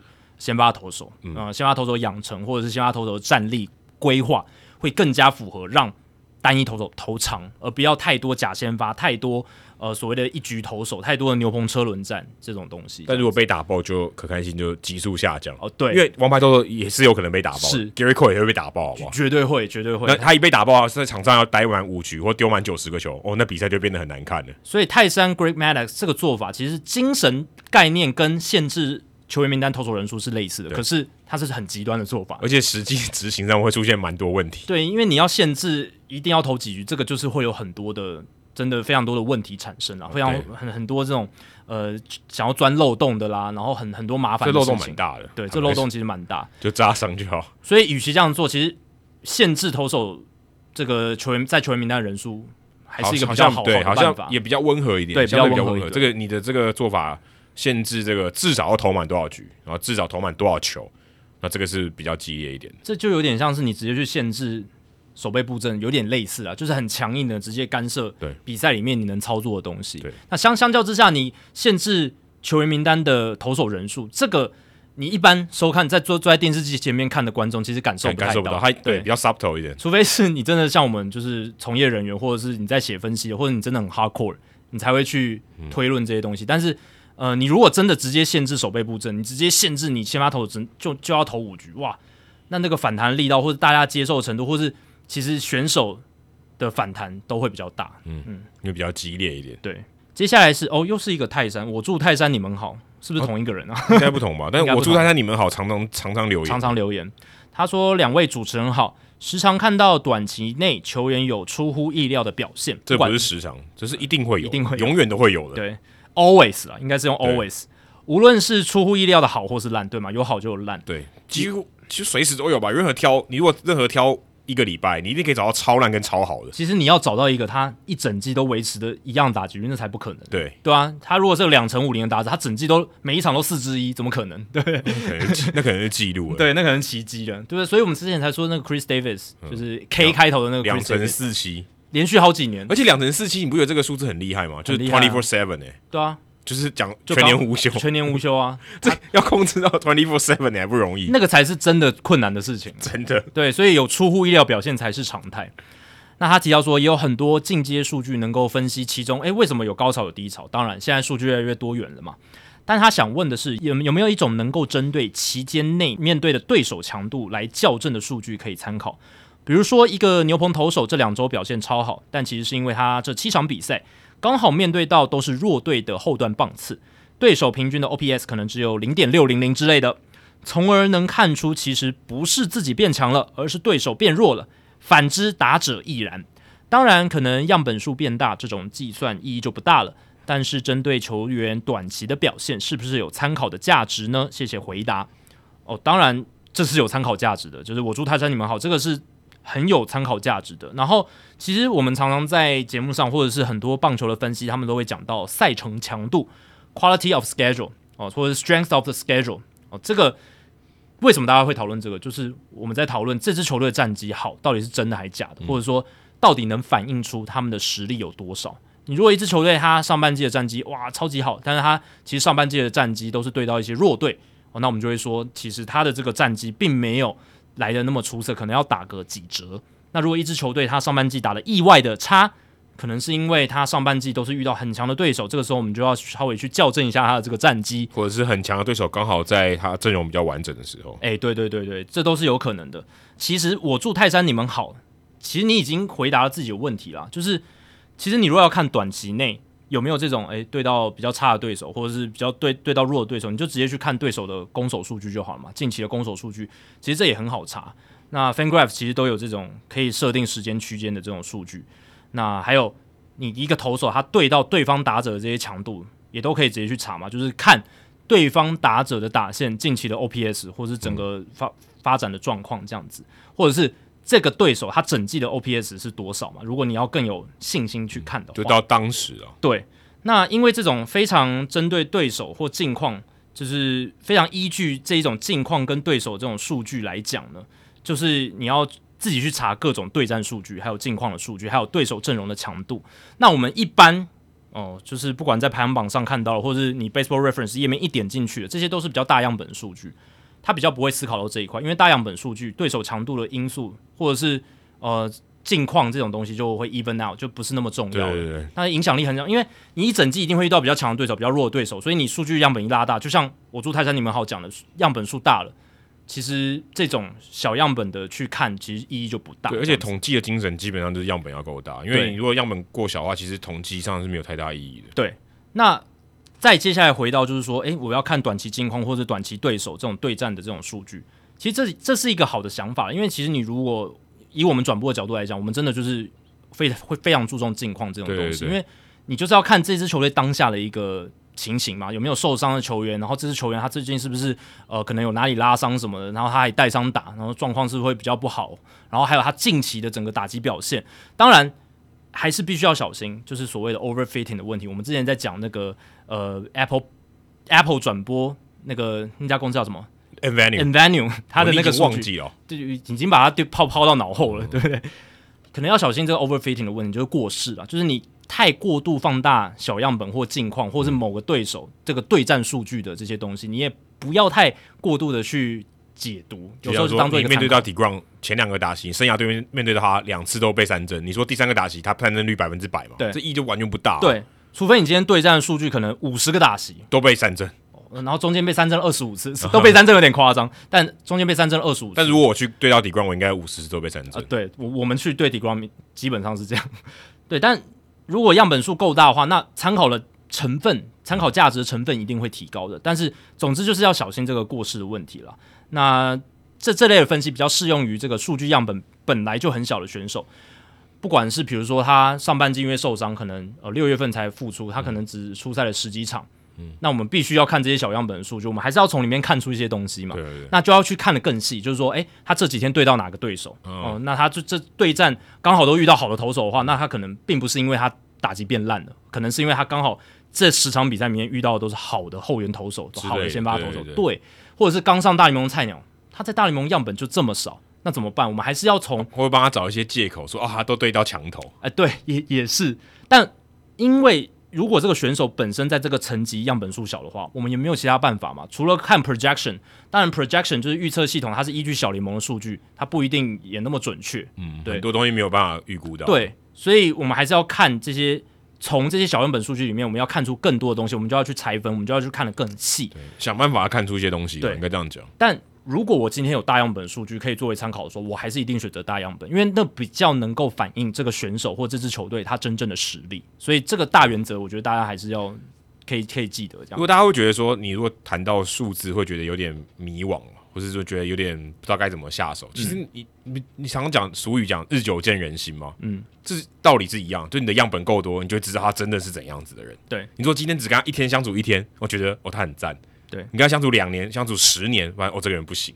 那代表说你跟他这个 interact 的机会变多，跟他互动的机会变多，样本数变多，你才知道他本质是一个怎么样的人。对，对，你你自己这样想，你大概就知道说为什么你跟一个人相处久，你比较知道他的本性是什么。其实一样的道理，一样的道理。对，对，那只是今天我们看的是棒球员他的表现。你说哦，你只跟他吃过一次饭，就哦这个人超好。那你可能错了，对不对？很有可能错。你跟他当同事半年之后，你可能就发现哦，原来他并不是你当初想的那样子。对啊，所以这个其实大家一样的概念了。对对对。那 Baseball Prospectus 它其实过去有公开的这种投打对决对手强度的数据资料，比如说呃，今天投手他对到这个对手，他这个赛季对到了，比如说一百个打者好了，这一百个打者他平均的打击率、呃上垒率跟呃长打率是多少？这个不是说对战的打击率、长打率、上垒率哦，而是这个选手他在那个赛季，他们的、哦、在当到当下嘛？对，那个一百个选手在那个当下，他他全部的数据加总这样子，哦、并不是直接对的。你对战很简单，我们直接看对战打击率。可是这是是所谓的对手强度，嗯、跟我们的赛程强度很像嘛？你今天对到这个对手，他今年的战绩怎么样？你今年对到所有对手整体的胜率加起来，嗯，算平均下来，它就是你的赛程强度。那 BP 以前过去有这些数据，不过现在也没有再更新了。嗯、那我觉得主要是因为，其实你看这些对手强度，你不如就直接看这种赛程强度就好了嘛。嗯、那你如果要看的那么细，老实讲，呃，意义就会变成不大，而且甚至有可能有过失的问题。你不如就直接看原本的大样本数据跟联盟平均做比较就好了。其实这样子会比较准确，你就是看出选手跟球队的真正的实力。那你如果这个你还不满意，你觉得那都是呃那些大样本数据也是看结果嘛？那现在都有这些预期性的数据嘛？不管是呃预期打击率、预期上垒率，这些 Baseball Savant 呃就是 Statcast 都有的。然后预期的加权上垒率，这些看击球品质、看过程的这些数据，它更可以有这个预测性更高。这样，如果你要看预测性的话，可能看这些数据会更准。不过它预测也是拿比较大的样本来预测，相对比较大的。对，对，但击球品质跟这种表现过程的这种数据，其实它。通常所需要的样本数比较小，就可以比较准确的去预测一个球员的实力了，嗯、对吧、啊？就像一个球员，他如果能够打出极速一百二十英里的球，我超快的，这个就有代表性的。嗯、就是像击球出速这种东西，它需要的样本，就是它能反映选手实力的样本，是相对来讲比可能打击率啦、上垒率这种可能更小一点。就是他如果极速能丢到一百七十公里。对啊，你就知道哦，他一定球速超快，他一定就是有那个那个那个能能耐在。他不太可能均速是一个一百五的人，然后可以丢到极速一百六，对，一百七。对对对对对，大概是这样，就是均值回归所需的时间比较少。对对对对，就就是他就不是那个层级了。对对对，那我最近其实就有遇到一个很好的例子啊，像是我有播到那场鸡袜大战四连战的第一场嘛，在分威球场进行的。红袜队第一站派出菜鸟投手 Josh Winckowski 哦，因为红袜队今年的轮值哦几乎全垮了。Eovaldi 也受伤嘛？Eovaldi Rich Hill 对，Michael Wacha，然后 Chris Sale 也还没回来，快要回来了。但是就是呃，整个轮子只剩下 Nick Pivetta，哦，算是一个开开季时候比较健康的。嗯、那因为那也是因为这个伤病的关系，那个时候他们派 Josh Winckowski 这个菜鸟投手先发。那我在准备的时候，我就有观察到，在那一场先发之前，他大联盟生涯的前五场先发，其实都是对上比较弱的对手。所以其实呢，即使当时 Winkowski 在面对洋基队之前，他五场先发的防御率是三点一二啊，其实还算不错嘛。二十六局投球防御率三点一二，然后保送也投的不多，然后三三振也算 OK，然后整体的被打击率也不高哦。但是我那个时候就觉得说，诶，今天对他来讲才是一个真正的考验，因为他前面对到的对手是谁？精英队、运动家队、老虎队、守护者队。守护者还算强了，守护者算不错，可是他也就是一支五成胜率上下的球队，嗯、而且，嗯、呃，他们打击老实讲并没有到那么多的出色。他们投手是比较好。对，然后小熊队，那我也去查了一下，这五支球队里面，在这个就是今年赛季里面，他们的 OPS Plus 最高的就是小熊，就一百，就联盟平均。嗯那其他球队的 OPS Plus 都在一百以下，然后运动家很惨，才七十五，应该全联盟最烂的打击最烂的一支球队，二十五已经很烂了。他们全队打击只有两成零九，OPS 不到点六，只有点五。对，那应该最烂的。对，应该是最烂的。然后老虎队也很惨嘛，我们之前聊过了嘛，嗯、呃、，OPS Plus 只有八十，然后守护者队也是大概联盟平均 OPS Plus 九十九，精英队九十三。哦，虽然精英队最近战绩很好哦，但是他们整体的整个赛季平均下来的打击火力大概。比联盟平均低一些。那洋基队呢？洋基队是 OPS Plus 一百二的球队，嗯，OPS 是点七七零，高于联盟平均百分之二十。所以我那时候就觉得说，Winckowski 今天这场比赛对他来讲是一个真正的考验，应该不好投。当然，这个其实我看这种小样本，然后再去来推算，其实这个准确率我是觉得不太高。但是结果那一天真的 Winckowski 真的是被打爆，五局掉了六分，而且挨了两轰。在前面五场先发，他只被打了一支全垒打，但对洋基队就被打了两支全垒打，而且他那场比赛投了五个四坏球保送，嗯，强度变强了，真的是差很多诶、欸。所以我觉得对手有没有差，当然有差。所以你在小样本数据的情况下，你如果去拆分、去认真的分析一些嗯对手的强度，这是有意义在的，一定有。呃，而且我觉得我我突然你刚才在分析 Winckowski 的时候的这个这个过程的时候，我突然想到他可能问这个问题是想要玩 Fantasy 啊。哦，对啊，对啊，对啊，因为他觉得说，哦，我要不要排这个人先发？假设我今天还有排挤效益，假设我就是，哎，这个位置我两个人都可以派，而且他确定他明天两个人都会先发。假设野手好了，嗯，那我要选哪一个？这种，这我就有差别了嘛。就，我就因为明我只是看明天那一场的话，投手的话，也许你不会全部人都先发，就你先发的位置不会把你的这个 spot 全部占掉。但野手会啊，野手很有可能，所以你在多选一或者二选一的时候，你可能要参考就这个，就你的对手的强度是怎么样。对，尤其是因为 fantasy 你就是。要很立即性的这些数据的支持嘛，对不对？对，因为因为你就赌那一场，你就赌那一场，啊，你就只赌那一场，你不是赌一整季。而且通常 Winckowski 会会捡 Winckowski 的，都是看到他诶刚好上大联盟这几场表现还 OK，那你还想要继续用他的话，你要冒一定程度的风险，那你要去判断说能不能这样用。对，就看一个三乘一二，然后在 FA，哦，我可能可能可以捡。对，可他对到洋基，我还是不要摆好这样子。还有一个例子啊，就是天使队的菜鸟 Chase Silseth，他在五月十三号大联盟初登板的时候。他投六局，差一点无安打，然后最后才被打了安打。非常未来有波。对，六局只被打一支安打，没有失分，四 K 两个保送。哦，你会想说，哦，这个菜鸟可不可以捡一下？或者说他表表现还不错？那你除了去看他本身的球职、球威这些东西，如果可以直接看，那是最好的。啊，再来就是你看对手，他的对手那一天是谁？运动家，对啊。所以老师，然后现在他已经被下放三 A 对啊，对啊，他投的还是不是很稳。他虽然。他的表现就是起伏不定啊，他有时候一两局可以投的非常非常好，感觉 unhittable，但是有几局就控球跑掉这样子，所以我觉得这也是一个很好的例子。那你刚刚讲 fantasy，其实我接下来就要讲，其实赌盘的赔率反映这种对手强度的程度就很高。你如果去看赌盘的赔率，就是今天对对到对手是谁，他其实对于大样本数据相对来讲，我觉得权重还没有那么高诶、欸，我觉得还是对于这个。那个选手当下，然后他的对手、他的队友这些东西，近期最近几战近期的状况，然后球员有没有受伤，这支球队的球员哪些有没有受伤，然后谁有没有先发，对手打者的品质和强度，对方投手的品质和强度，还有后援投手可能会应用到的棒次啊，打者上来对到的投手这些，哦，其实赌盘都会很看这些东西，对吧？所以有时候这个赌盘赔率，它真的其实蛮蛮有准确性的啦，一定的，不然会亏钱的。他们要赚钱的，嗯、这个不能开玩笑的，嗯、对啊。所以对于这种分析，他们是非常非常计较的，对，尤尤其的计较。那我也提供一些这种对手强度的数据，然后在一些比较常见的网站可以看到，像 Baseball Reference，你如果去看他投手的页面。在 pitcher value 投手价值的那一个区块有一个 RA nine OPP，、嗯、就是 runs allowed nine，然后 opponents，、嗯、基本上就是指这名投手面对到的对手，他们平均每九局的得分数啦。那基本上就是反映出这名投手他对到的队伍他们的得分能力。哦，所以如果比他呃的这个得分能力低的话，代表说他有压制住。哎、欸，对，就是说比平均来讲，他是有压制住。平均讲，这个对这个球队。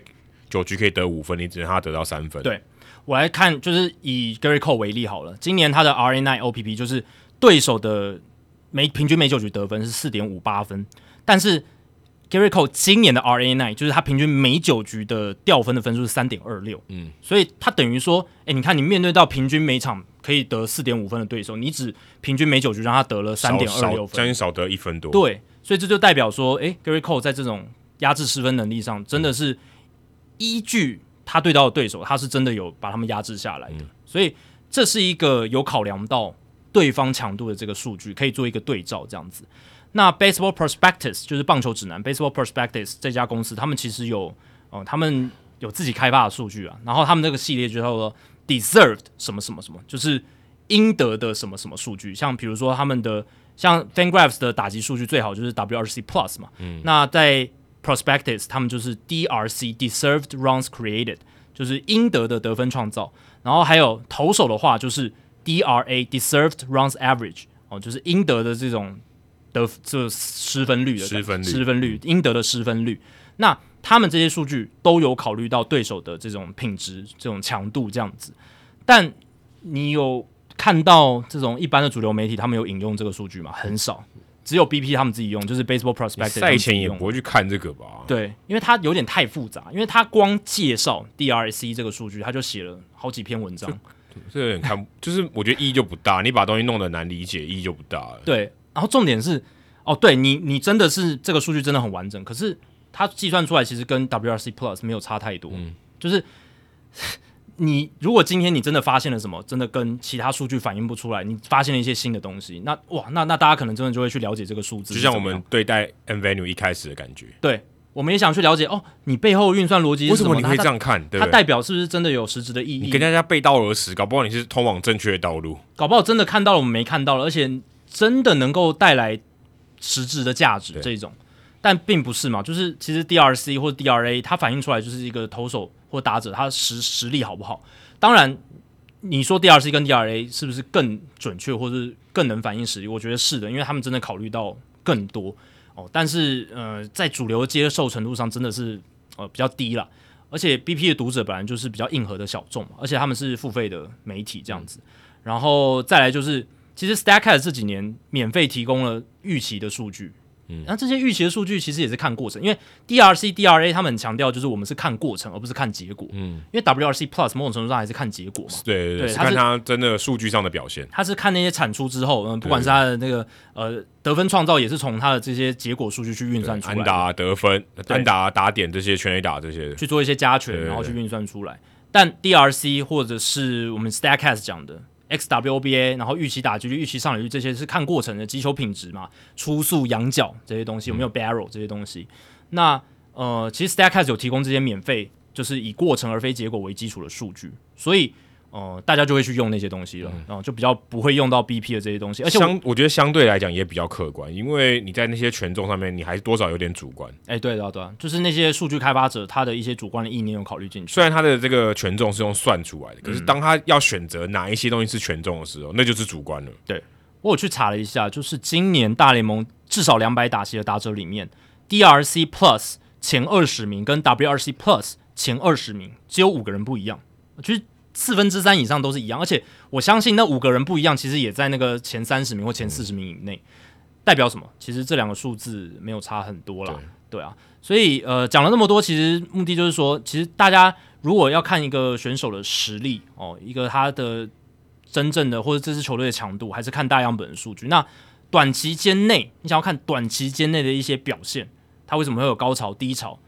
有一些只是它自然的一些数据校正，对，就均值回归这个东西。但有一些可能真的跟他的对手的强度，还有他一些近况，可能近最近有拉伤，最近有受伤，有很大的关系。但这个东西没有一个单一数据可以告诉你说，哦。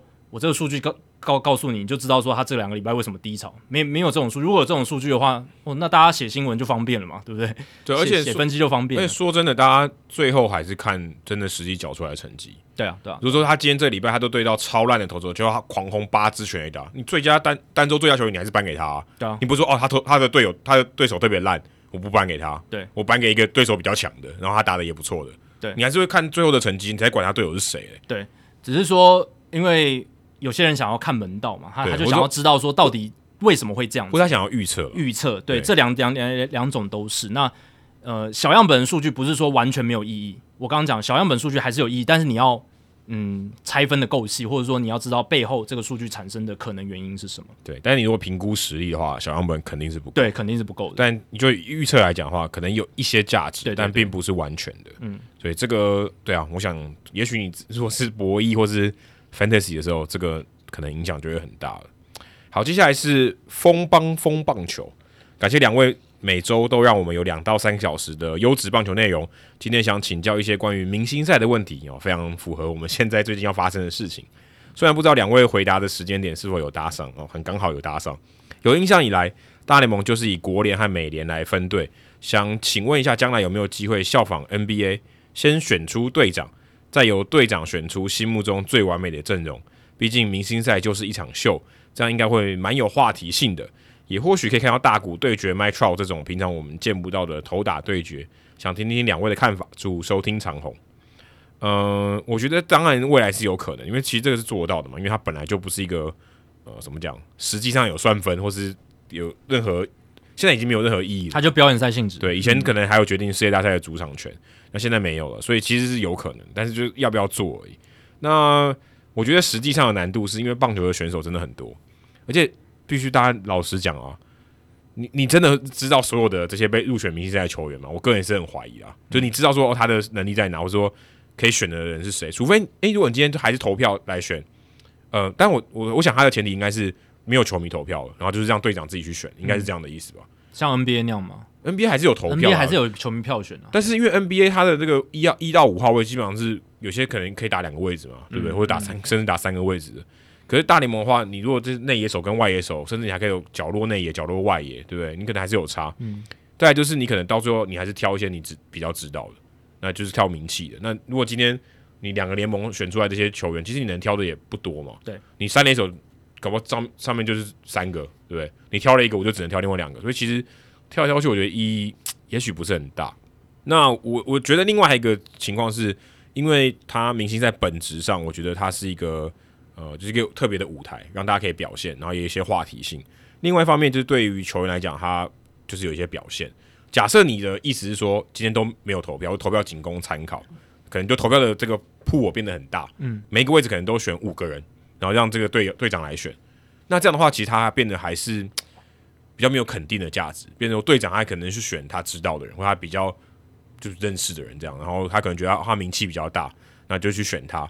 那如果今天像 Luis Arraez，如果今天不是铃木一郎选的话，搞不好没有人选他。嗯，对，可能他的队长就是不认识他，就可能不会选他，没有对到过，也没有注意到他最近的表现。嗯，你不可能叫他每个都看数据。选手不会想去研研究其他选手的数据。对，所以他也不是玩 Fantasy，所以我觉得这个比较难啊。实际上的意义比较难，除非有可能真的讲的话，教练选啊，我觉得教练可能好一点。哦，对，我觉得也许可以就是。嗯，先一个票选机制，或者是大联盟的筛选机制，选出了 deserve，就是应应进明明星赛这些人，但不知道有多好，这个铺我不知道多少，因为一个位置可能三个，对，但呃，或或者是就是这一群人就就是就是这一群人才进明星赛，但是先发球员由队长来选哦，因为像投手投手的话，有些是可能是这个总那个球队总教练选的嘛，对，所以他所以这个就可能比较像这种情况，但他并不是。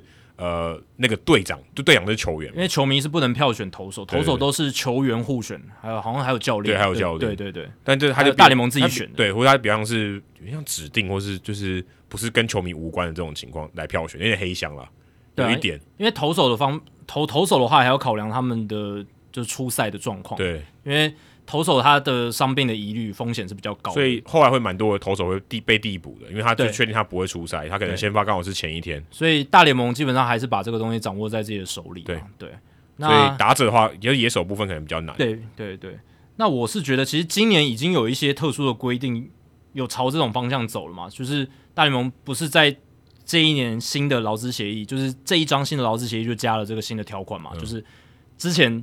劳资协议刚出来的时候，大家都没注意到，然后明星赛快到的时候才被爆出来。就是，诶，主席办公室可以决定有这个传奇 legacy、传奇性质的球员可以直接保送进到这个明星赛里面。对今年 Albert Pujols 跟 Miguel Cabrera，对，Albert Pujols 跟 Miguel Cabrera，今年就是这两位嘛。那我觉得，我觉得也 OK 啊，就以后好啊，就是把把这个传奇球员就是让他们当队长，有没有？嗯、然后就像我讲的，也许呃，明星赛球员选拔还是照我们现在这样的走法，但是呃，可能。嗯，先发球员由队长来选，那球迷可能选其他的，我也不知道选什么。但是就是对、啊、对，有点就是我觉得执行上是有点难啊。对啊，因为球迷还是要票选的话，你又不能让球迷去决定到底是谁能，就百分之百都靠球迷来决定谁能入选明星赛。现在的票选只是决定先发球员而已，对，还不是所有人，对吧、啊？因为你如果让球迷全权决定的话，那就变成说有一些球队小市场球队一定会被漏掉。对，你响尾蛇一定。一定没有人入选吗？也对了，因为今今年响尾蛇入选的是一个后援投手，然后我还去查了一下他是谁，因为我真的不知道他，他现在带过洋基耶。对，Joe Mantiply，嗯，Joe Mantiply，对，像一个副词，对对，像一个副词，对啊，所以呃，还是要有球迷票选机制，因为要有球迷的参与，但是到底要决定什么？那队长如果来选球员的话，就会让球迷的参与度下降。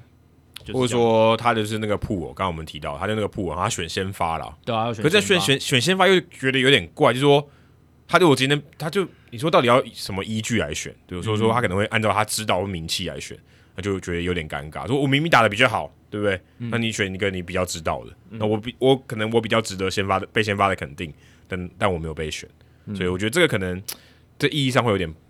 是比较不太，这个跟他原本明星赛的举办的意义不太一样，或者是可以延伸到全垒打大赛啊。哦，对啊，原全垒打大赛分成两队嘛，嗯、然后一队是 Team Pete Alonso，一队是 Team Aaron Judge，对不对？那两个人来选自己的队友，然后我们来组一队，然后来拼全垒打大赛。哦、OK 啊，我觉得，或者就是说，你就呃三对三一样，然后一你就选两个投手，一个打呃一个投手两个打者，然后看。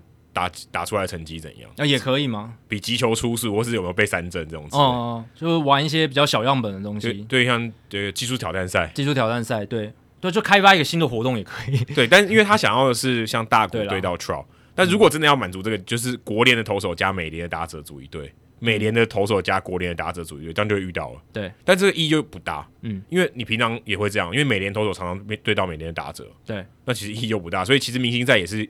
当时啊，就现在可能比较比较少一点。你每年可以对到国联的，这个比较难一点。嗯、对，就稀有性比较高。对，那现在就很常见了，所以这个稀有性也不见了。而且以后会更没有稀有性，因为以后就是美联国联的球队都是常态分布。对，就基本上跟东西区差不多。对，就跟 NBA 东西区很像了，对啊。所以呃，基本上在这样的情况之下呢，对啊，你如果是同一支球队的球员，真的很。对啊，就是很很难投打对决啦，对啊，我觉得现在大联盟还保留国联、美联，已经变成好像是为了明星赛，有没有？还有世界大赛就这样。对对对，对啊，就是让这个季后赛跟明星赛它还有一个呃赛制的分野。对啊，不然就你现在还是其实基本上你还是六个分区啊。对啊，六六个分就六个分区，它其实是各自独立的，所以你根本没有必要。那你也可以分成三个联盟啊。对啊，对，两个分区一个联盟也可以啊。呃，NBA 某种程度上也是啊，他们东西区也是，就是呃。在季后赛可以有两两道，对？两道，两两道，一一边就是签表有两边啦，一边就东区，一边西区，然后最后打总冠军这样子的一个形式，对吧、啊？那我是觉得现在大联盟的思考越来越有弹性了。嗯，你们发现这二十年来，这个明星赛或者是呃这个在季后赛赛制上面变化越来越多，嗯、尤其是明星赛的变动越来越大。你看全年打大赛，二零一五年做了那个调整，救了这个赛事。嗯，那到目前为止，这个赛事、欸、人气越来越高，反而是。超越了明星赛本身，对不对？全垒打大赛现在受到的关注程度，我们录音这一天就是 Ronald Acuna Jr.、Pete Alonso、Albert Pujols，嗯，诶，都要参加全垒打大赛，都是国联的，都是国联的，对吧？Pujols 这今年真的是来就是怎么讲，那种这种退休的，对，最后一年，然后给大家就是跟大家同乐那种感觉，对对对。哎，可是我刚才突然想到一个。搞不好可以开放说，我就这样，我就挑两个从别队来的，就国联球队就挑两个美联的，把你挑走。哦，我就指定这两个这两个人加入我，这样就有机会看到大谷对决的 Trout 了。呃，也可以，这样就简单很多了。对啊，就是两个或三个，或者你要多少个都可以。两队都组好，两两两联盟明星队都组好了，然后队队长我们来互互互互挑两两个。对，就是我指定你，反正不能你不能放掉嘛，就我就选那个，我就选大谷，你就他来国联投。对，就增加变化，增加变化，就蛮好玩的。这可能就会创造一些你没有看过的对决。对对对对对对对，然后也创造一些话题，就是他为什么选他。哎，对不对？然后这好像单纯很多，这就是简单很多。这实际上执行就很简单了。对啊，你先发还是受到肯定嘛？只是你被别人挑走。球迷有票选到嘛？然后也有这个队长的机制嘛？反正比赛本身又不重要。对，比赛本身这胜负完全不重要。大家觉得有趣，大家觉得有趣味性，然后好玩就好。对，反正这这是过程比较重要，结果完全不重要。但但老实讲，你看棒球比赛真的很难。你说像 NBA 那样子，NBA 明星赛那样子，就是轻松打也很难嘛。所以基本上那个投打对决还是很好看，还是有张力，还还还是有张力，对吧？所以这也是。诶，棒球这个运动本质上面带给我们说，明星赛即便它胜负不代表任何意义，可是它的竞争强度还是高的。对，好，接下来是嘉义西亚凯纳法雷法凯纳艾西亚凯纳法雷法嘉义西亚凯纳法雷法。他说：“两位主持人好，今早一起就见到张玉成遭守护者 DFA 哦，这是五月二十七号的留言，他已经换过第三队了，而且已经被 DFA 第二次了。”大联盟真的是非常竞争激烈的地方啊！想请问历史上有没有遭到母队 DFA 后被其他球队捡走，然后大放异彩，再度签约回到当初 DFA 他母队的这个案例呢？似乎被 DFA 的球员好像回到大联盟的机会真的不高啊！哦，必须还是要先跟大家科普一下，其实 DFA 不等于释出啊。那 DFA 有时候真的只是这个球员，就像张玉成一样，他没有选择权了。小联盟选选择权，这个选择权是名义上是那个真的选择权，就是下放了，不是说哦他没有选择了，而是真的没有 option，就是没有下放权。对，讲讲白话一点，就是没有下放权。然后再来就是他们四十人名单真的想要拉一些小联盟的新秀上来了，对，所以。并不一定说他完全觉得他没救了，因为其实我觉得守护者如果可以把张玉成放回三 A，他们还是想要把他放把他放回三 A。但他就是那个过程还要经过。对，然后但是就是被捡走了嘛。嗯、对，那 DFA 就是七天内球队有几种做法，就是这个球员他可能在让渡名单上被其他球队捡走，承接他的合约，再来就是把他交易掉。那七天之后，如果这个球员没有被捡，就是直接释出或是下放小联盟。那如果这个球员累积满三年的大联盟年资，或是曾经以同样的方式被下放小联盟的话，他就可以拒绝被下放小联盟。我就是我就要试出这样。这是他这是他可以主动选择的，这是他的权利。对，对，所以如果是这样的话，他就可以直接进入自由球员市场。所以呃，要澄清，DFA 并不是说哦无条件的直接试出，这个球队就是哦好像丢垃圾一样把它完全丢掉。某种程度上是有时候真的是因为没有空间，那不得已的一个做法。因为有时候这个深度他们还是想想要的，但是因为大联盟就有这些限制，而且大联盟这些规则都是希望。让球队不要囤球员，对，对，对，让球员可以在其他地方找到发展，而且有一个流动，有点像是他放在一个地方给大家看，对，说哦，这些球员你可以换队，不然他一直被囤着，他就等于球员流动的市场很停滞，那这对球员的权益是很大的损伤，因为他就是一直在三 A，他就没有机会上去，那我就别队他有空间，就让他让他去去打，更有效利用这些球员的资源，这样子。那其实你你仔细去看哦，被 DFA 球员他回到大联盟几率其实还蛮高的啦，因为。很多被 DFA 的球员都是那种呃牛棚投手、免洗投手。那这种投手其实有些球队就觉得，哎，我临时需要，我捡捡过来，我用一下，然后再丢掉，无伤大雅，反正也没有什么损失，那薪水又低，对不对？那因为现在免洗投手的趋势很大嘛，那当然现在球员名单开始限制投手数量，这个问题会渐渐获得缓解。可是这几年来，尤其是近十年，大联盟的球队操作方式都是这样，所以。被 DFA 之后，哦，就是回回到大联盟的案例是在所多有了。嗯、你看，像 Robinson Cano 现在又有工作啦，嗯、啊，他又勇勇士队又给他一个上大联盟的机会，对对对，对啊，他而且他也是被 DFA 两次，诶，哦对啊，大都会跟教室，对对啊，所以呃，其实 DFA 要回到大联盟并没有那么困难啦。那通常呃，就是我刚刚讲被 DFA 之后，然后日后又被母队捡回去、签回去、交易回去的很多都是牛棚投手，那。你如果说明星球员的话，我认真想，然后也认真的看了一下，好像真的比较没有了。真的，如果说是那种明星球员，因为通常你明星球员你也很难被球队 DFA 掉嘛。就 Justin Upton，呃，对，但他也他也可能回到天使。对，不不太可能回到天使，然后他也不算是明星球员了。就说在这个阶段的话，哦、他曾经是，曾经是对。那 Robinson Cano 某种程度上也算嘛，对，过去也是明星球员，过去也算是。对，那通常这种呃生涯尾声的明星球员，他被捡回去的几率更低了。嗯，因为通常都是撑了很久很久，然后这些球队终于下定决心，嗯，我要把你 DFA 掉了，对不对？嗯、你看 Upton 在天使队撑了那么久，然后打得那么糟，嗯，天使队也是下定决心把他。因为你要认赔杀出嘛，嗯、你要吃掉他剩下的那些高薪，然后把他释出，你你不太可能把他找回来。那 Justin Upton，然后还有这个 Cano 的情况都是如此。那还有那种被 DFA 之后又跟球队签小联盟约，继续待在该球团小联盟的，这超多的、啊，这很多。Cano 就是这样啊，这超多的。Cano 就是被教士 DFA 之后。然后过了让渡，对，然后他，他回到他到小联盟去打，他选他没有拒绝说哦，教师队你把我下放三 A，我拒绝没有，因为他其实大联盟年资超多了嘛，嗯、他他可以拒绝我回到自由球员市场，可是他没有哦，他选择回到小联盟，嗯、跟小至少让他保持身手，对，就是在跟教士队再签一个小联盟合约这样子。然后后来他为什么会到勇士，是因为他被交易了、嗯、哦，是勇士队去把他交易过来，所以并不是因为他又被教师第二次 DFA，并不是这样子。哦，那。历史上有哪一些案例呢？我觉得大部分都是那种过了好几年的啦。像我能查到最明显一个案例就是 Rich Hill 哦，Rich Hill 他在二零一四年七月一号的时候哦，被天使队算是半买半交易哦，从红袜队弄过去。那红袜队那个时候是已经把 Rich Hill DFA 了。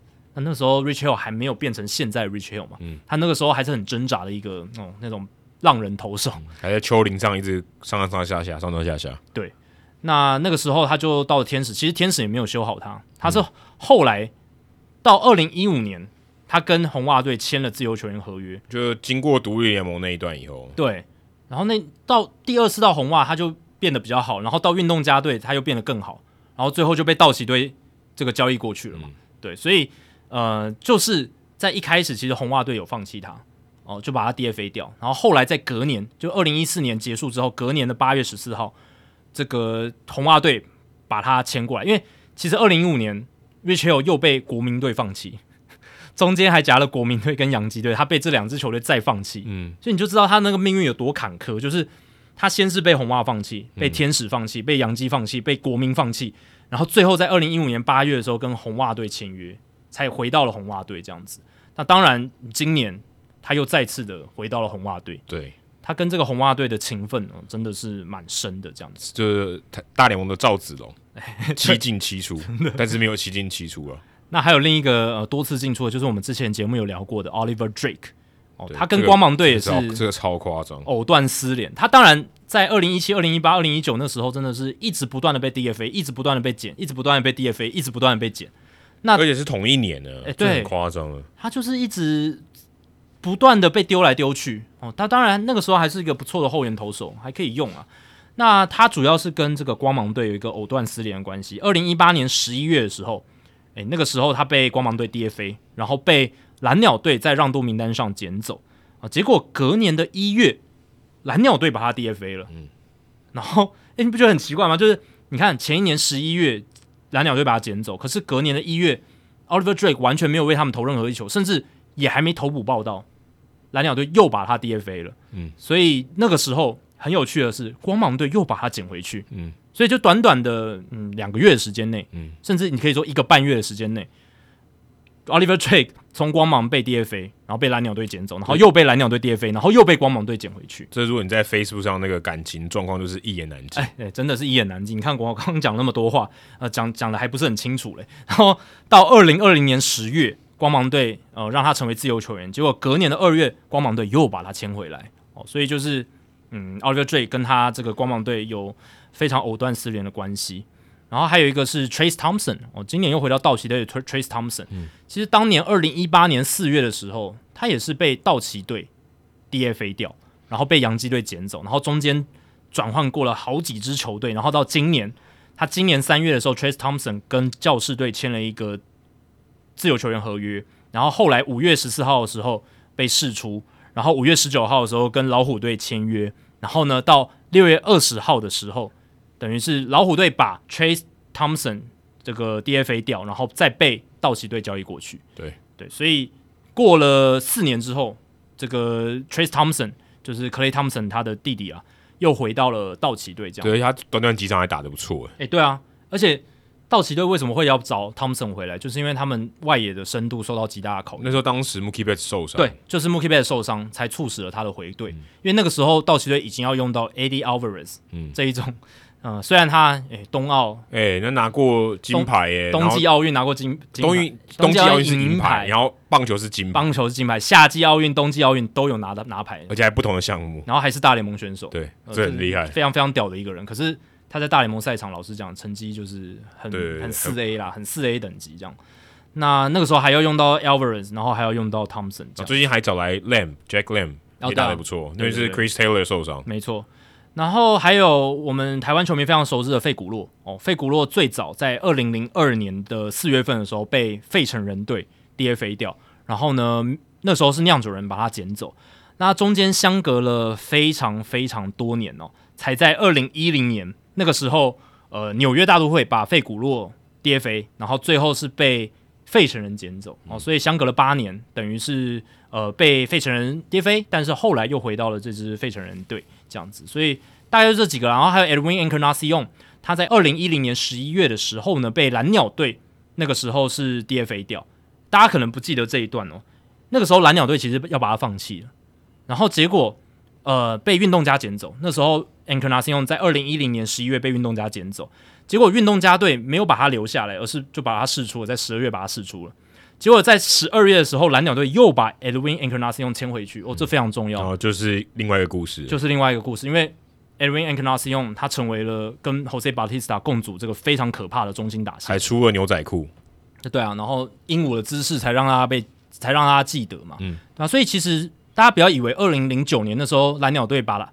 Encarnacion 交易过去就觉得，诶、欸，他是我们未来这几年重要的一个打线支柱，并没有。他们其实有一段时间是把他放弃的，嗯、还好最后最后把他签回去，不然的话，我们在这个二零一五年、一六年的时候看到那种蓝鸟王朝就没有就没有了。对，哎、欸，而且我今最近还看到一个 Oscar Mercado，他之前被这个守护者队放弃了，嗯、然后被费城队捡走，只用了一场又被放弃，然后守护者队又把他签回去。然后今天又把他 DFA，今天又把他 DFA，这对这其实蛮常见的。对，就是来来去去，而且重点是同一队把你释出，又把你捡回去，然后再把你 DFA。对，其实有时候你会想说，这些球队是不是知道，是不知道自己在干嘛？其实也不是，就是没有去玩，他把把自己当做在玩 fantasy 在玩。对啊，他就这这几场比赛，我需要一个新鲜的肉体，我需要有人可以来做我的呃外野手哈替补的守备。对，那有时候他也不是说一定会用到。嗯，我觉得我我这几场比赛，我需要一个替补板凳。对，我就是。摆在那边有个深度，他不一定会用到，但我就是买个保险。嗯，那我这几场，诶、欸，我伤兵回来了，我这主力归队了，啊我就再把它 DFA 掉，就这样。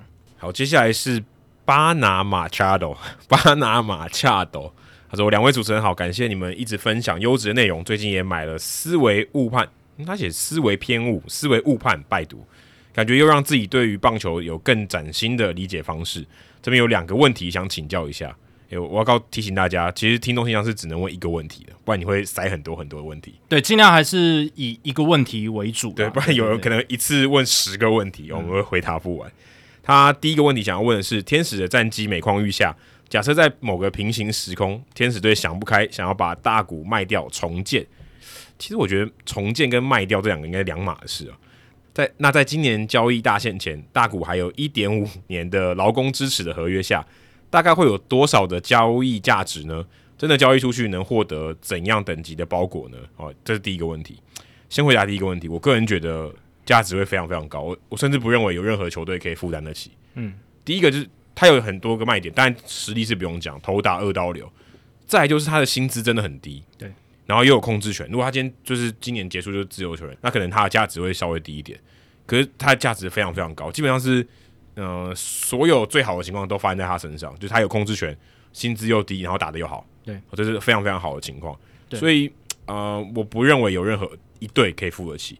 我们来看一下，二零二零年 Mookie Betts 当年是因为红袜队要清出这个薪资，把他交易到道奇嘛，嗯，当时道奇一个人也吃不下，哎，还要靠双城一起拉进来，嗯，才办法把这个东西吃掉。而且红袜队当时还给了一个非常不好的条件，就是你要把 David Price 一起带走。对，如果今天他只带。那个 Mookie Betts 的话，那可能真的带不走。对，你必须要找一些相对让道奇队比较吃亏的地方，让他去承担，把我们的烂约带走。嗯，对，所以假设今天没有任何处理这个情况下，我我个人觉得天使队要把交大谷翔平交易掉，除非他是白痴，就是真的用很低的价、很低的这个筹码把他送掉，不然他一定送，我觉得很难送掉。嗯，真的你找不到合适的这个买家了，即便大家可能都很想要，可是没有人出得起那个价格啊。嗯，因为你也不可能轻易放手，所以很有可能是有行无市。大谷翔平今年哦，才拿五百五十万美金的合约，对。真的超低，因为然后他几乎是免费的，因为他二零二一跟二零二二是两年八百五十万美金的合约，对，然后他二零二四年才是自由球员，对，那明年是薪资仲裁的第三年，但我们不知道他的薪资会是多少。不过因为没有潜力的情况下，哇，以他今年打成这样，我看明年他的薪水有可能搞不好三千万都有可能。呃，如果差题一点的话，如果真的有新的球队愿意签他，应该是马上就要谈新的合约。他根本不会走，让他走到仲裁庭，不然那会很难谈。嗯，不然可能会真的会很很受不了。对啊，你看今年 Aaron Judge，他是依据去年的数据都谈到两千万美金了，对，对不对？大谷翔平可能会破三，接近两千万美金，所以我觉得大股以这样的数据来看，有可能要到三千。所以他宁可说好，我不要跟你谈，直接帮你续约，签一个延长约，直接签一个直接把你绑定了。我也给大家提供一个数字，FanGraphs 的计算的话，大谷翔平是过去这一年半，就是从去年投打二刀流非常稳定，然后到今年季中这个一年半的时间。他的产出打击加投球的产出的价值大概是九千八百万美金，就是如果你用数数据去算的话，有点有点夸张，有点夸张哦，就是不可能。对，说真的也不可能付这个钱。这个如果付这个钱，大家讲说你是不是多填一个零还是什么的？而且再加上他，你看他今年的下半季薪水还是那么低，对。然后明年可能就是大概三千万美金，就到顶就三千万美金。如果突破三千万，我觉得那个法官可能也疯了，对，也疯了。假设真的是有走上仲裁庭的哈，所以等于说。你用三千八百万美金，哎、欸，没有，今年是五百五百万，五百五百五，三千五百万美金，我买大股的一年半，嗯，划算，划算到爆，对，所以你那个附加价值要给天使队的，真的就像你讲，很没没有球，不太有球队能付得起，对，除非你说啊，Justin Upton 的薪水全部你付，也有可能，啊、我说我出清掉一些薪水让你付，嗯，一些比较亏的嘛，或者你把忍动一起带走，哦，对对对，把忍动合约整整张带走，这也比较有可能，对，这这还有可能，就是你要有些。虽然很这样讲有点伤人，但就是你要把一些拖油瓶带走。没错，现在忍动是拖油瓶，这个可以确定。对天使来讲，大拖油瓶。对，所以如果真的要这样的话，只，只可能这样做。嗯，当时道奇队就是把 Verdugo、Downs 跟 Corner One 都交易到红袜队嘛。嗯，哎、欸、，Verdugo 当时也是队上第一名新秀、欸，哎，呃，很强的新秀。对，Jeter、嗯、Jeter Downs 现在也先发了嘛，也是大物，也也是对上第八，Kolten Wong 队上第十四，所以也得是前段的。嗯，即便是出这三大三个好的球员。而且几乎快大概一两年就 MLB ready 了。嗯，你这样子，你还是要吃掉 David Price 的薪水。其实这个是对于道奇队来讲，他必须要出到这样的筹码，他才有办法把他拉进来。所以我觉得大谷翔平应该是更高。而且 Betts 那时候薪资仲裁的薪水已经很高很高了，不像大谷，你还有一个半年的只有两百多万而已。你如果认真算的话，因为因为一半已经被天使付掉了嘛，对不对？那只差两百多万美金，所以你等于是。三千两百多万。好，所以如果我们来看，假设他先不讲拖油瓶好了，你能出多少新秀包裹？这是一定天使队要的嘛？他只看这个嘛？嗯、对他很需要。当然，他可能还需要一些后段轮值啊，因为你不太可能出前段轮值，因为你如果要拼季后赛，你把前段轮值放弃，嗯、那你脑袋一定有洞，对对不对？所以你只可能放弃 maybe 四五号先发，然后他是有潜力的。然后天使可能需要二游的大物，对他非常需要二游。那你说真的，如果我们现在看这个 preseason 的，因为现在 mid season 的这个 MLB pipeline 的这个呃农场的评比还没有出来，第一名。精英队啊、呃，不太可能嘛，不太可能把大谷翔平找来嘛。精英队自己都要起飞了，对，不对？他他就是需要这些年轻人，然后战力完整一点来帮助他。呃，水手队如果他今年打的不错，有可能，但是我觉得现在也不太可能。嗯，光芒队，我觉得他不太可能玩这种游戏，嗯，不太，他玩不起，他玩不起。响尾蛇，呃，基本上今年也没望了嘛。嗯，道奇队，我觉得他不太可能再花这个钱了。他已经有 Mookie Betts 了。对，说真的，他他需要大股吗？我个人觉得还没有那么必要，没有真的没有那么必要。马林鱼。OK，跟水手队也差不多，嗯、今年也没有打出来。海盗队也不可能，皇家队也不可能。哦，这个已经从第一名讲到第八名了。嗯，第九名游击兵也不可能，第十名老虎更不可能。那谁要？基本上你没有什么农场可以吃掉，可以让天使队感兴趣的。对，所以不太可能。所以我唯一觉得有可能就是有人愿意当冤大头，嗯、把忍动捡走，或是付 Upton 的薪资，然后付很好很好的新秀给他。嗯。我一点想到就大都会，对大都会是大家有在讨论，可是大家就算讨论到大都会，也是讨论说大谷成为自由球员之后，然后那个 Cohen 用大合约把他签下，也没有谈到说用交易的方式，因为真的也很，而且大谷，而且大都会的这个农场，其实，在 Preseason 其实不算很好，算后段班。嗯，我看 Pipeline 给他第二十，就算后段班了，就真的没有很好。那虽然他现在的现在百大新秀第二名 Francisco Alvarez 算很好，捕手对于呃天使队来讲一定很诱人。嗯，可是问题是大都会会放吗？而且你一放可能要放三四个新秀，对，然后你可能要把像 Tyler McGill 或是 David Peterson 也都要送走，才有办法去补大谷翔平。而且大都会自己老实讲也需要捕手的深度啊。对啊，所以什么 Ken 那么糟糕，所以我觉得真的不太可能。而且即便是这样的话，天使队说真的，你刚才讲是讲平行时空啦，对，是有可能会卖。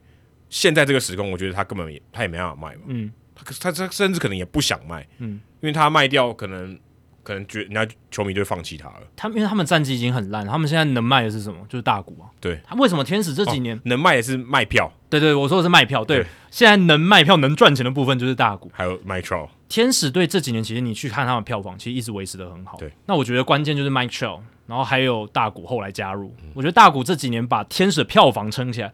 如果今天二零一八年大谷没有到天使，然后他们这几年又是这么低迷的话，我觉得他们的那个进场人数应该会开始往下掉，不会一直维持在三百万以上。而且 Mike Trout 有蛮长一段时间还缺阵的。对，所以大谷真的是天使的卖票机。然后你还有一年半，然后只要花三千多万美金，有这样子世代级可能。一百年来唯一见到的这样子的传奇球星在你的队上，呃，长得又帅，然后公关形象又好，呃，商品又卖的下下叫，全世界知名，对不对？棒球的脸，我何苦现在把它交易掉？我宁愿就是能再就把它多留，能能再多留就多多多留。然后战球队战绩不好，那那那也也就这样吧。我可现在改改变不太了。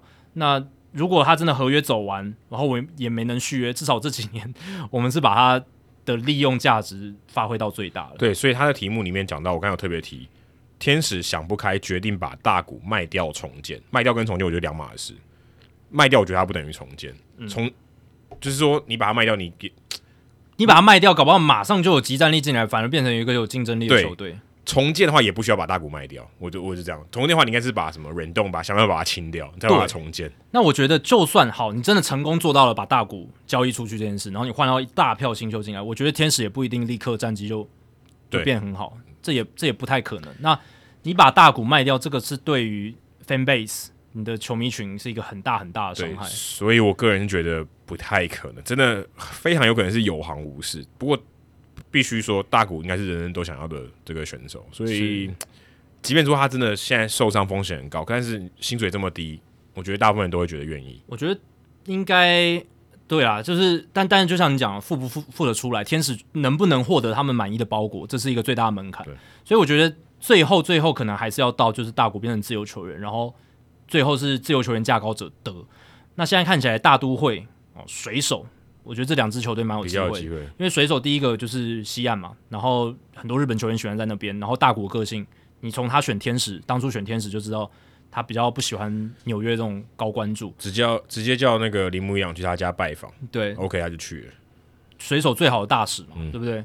但大都会这边有什么优势呢？Steve Cohen 很有钱，嗯，哦，不怕付钱。再来是什么？纽约大都会现在总管是谁？Billy Apple。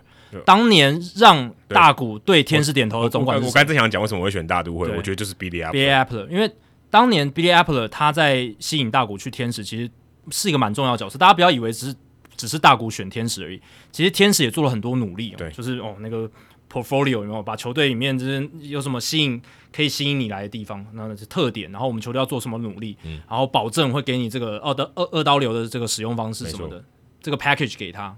大谷最后才点头的，而且我觉得，如果你三十队哦，当然要扣掉天使队了。任何一个球队最想要大谷的，Billy Apple 跟他感情最一定是最最深厚的。对，当时是我把你找进来，来来到美国的、欸嗯，嗯，那我我看待你的价值一定比别人看待你还更高一点，嗯，所以我会更想要，我也许我多亏一点把你找过来，但前提都是两方要 OK 嘛，对。但是我相信他的动机一定是比其他球队还要更高一点。对，那与其说我现在要掏空我几乎全部的农场，然后可能还要付出。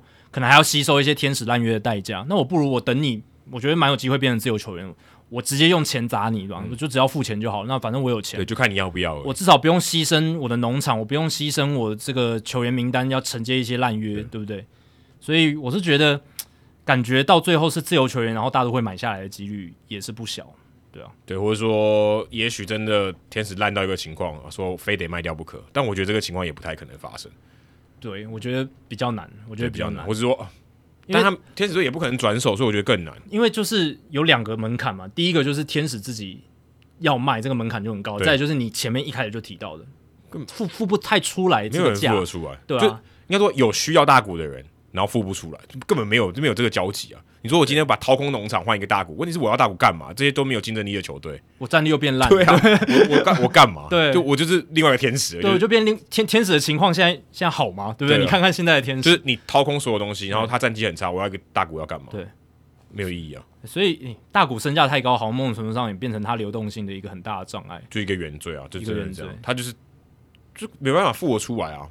薪资低，战力又强，又年轻，嗯，那他说相对他最大的缺点是伤病史啊。对，但说真的，就我觉得比较有可能就是有行无市，没办法交易掉。嗯，所以变成自由球员签约的这个可能性还是感觉目前看起来比较高一点。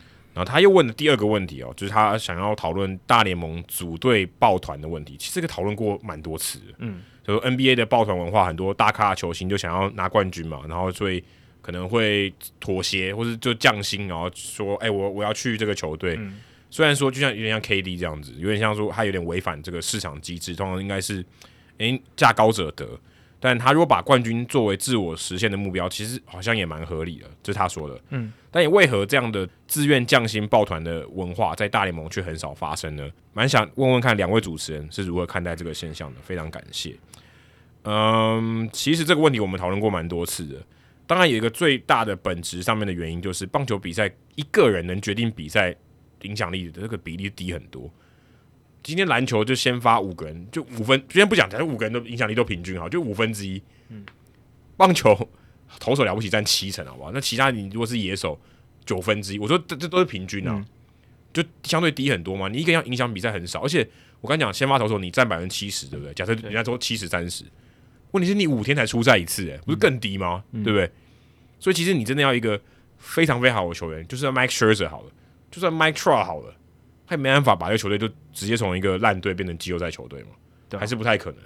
你不用讲这些大股嘛？对啊，大股这两年头打二刀流打成这个样子，天使还是扶不起的阿斗啊。对，他当然四月份打的还不错，但但，但就是这样。年我们都看整季的嘛，对，不对？还是扶不起的阿斗。所以你说真的要为了冠军加入一支球队，我觉得还是会有，还是会有，还是会有人想要到强队去，但他可以选择的时候。但是我觉得那个影响没有那么大，而且这个风气他也他自己也知道说，这个没有那么高的关系嘛。对，你说今天我如果去这个球队，他看起来很有冠军相，我去洋基队很有冠军相，可是他真的拿冠军有像我加入金州勇士这么容易拿冠军吗？可能就没有。我觉得在棒球这种呃所谓的被被拉拢，或者是因为某种原因去某一支球队的这种因素，大部分不会是因为想要拿冠军，大部分是因为呃离家近，离家近，对，离家乡近，再来就是。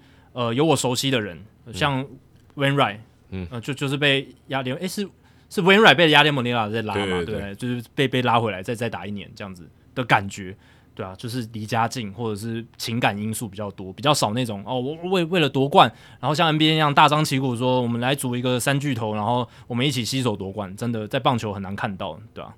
对，真这个这实际上就真的是很难啦，所以他们可能也不会这样去想，嗯、而且你要看哦。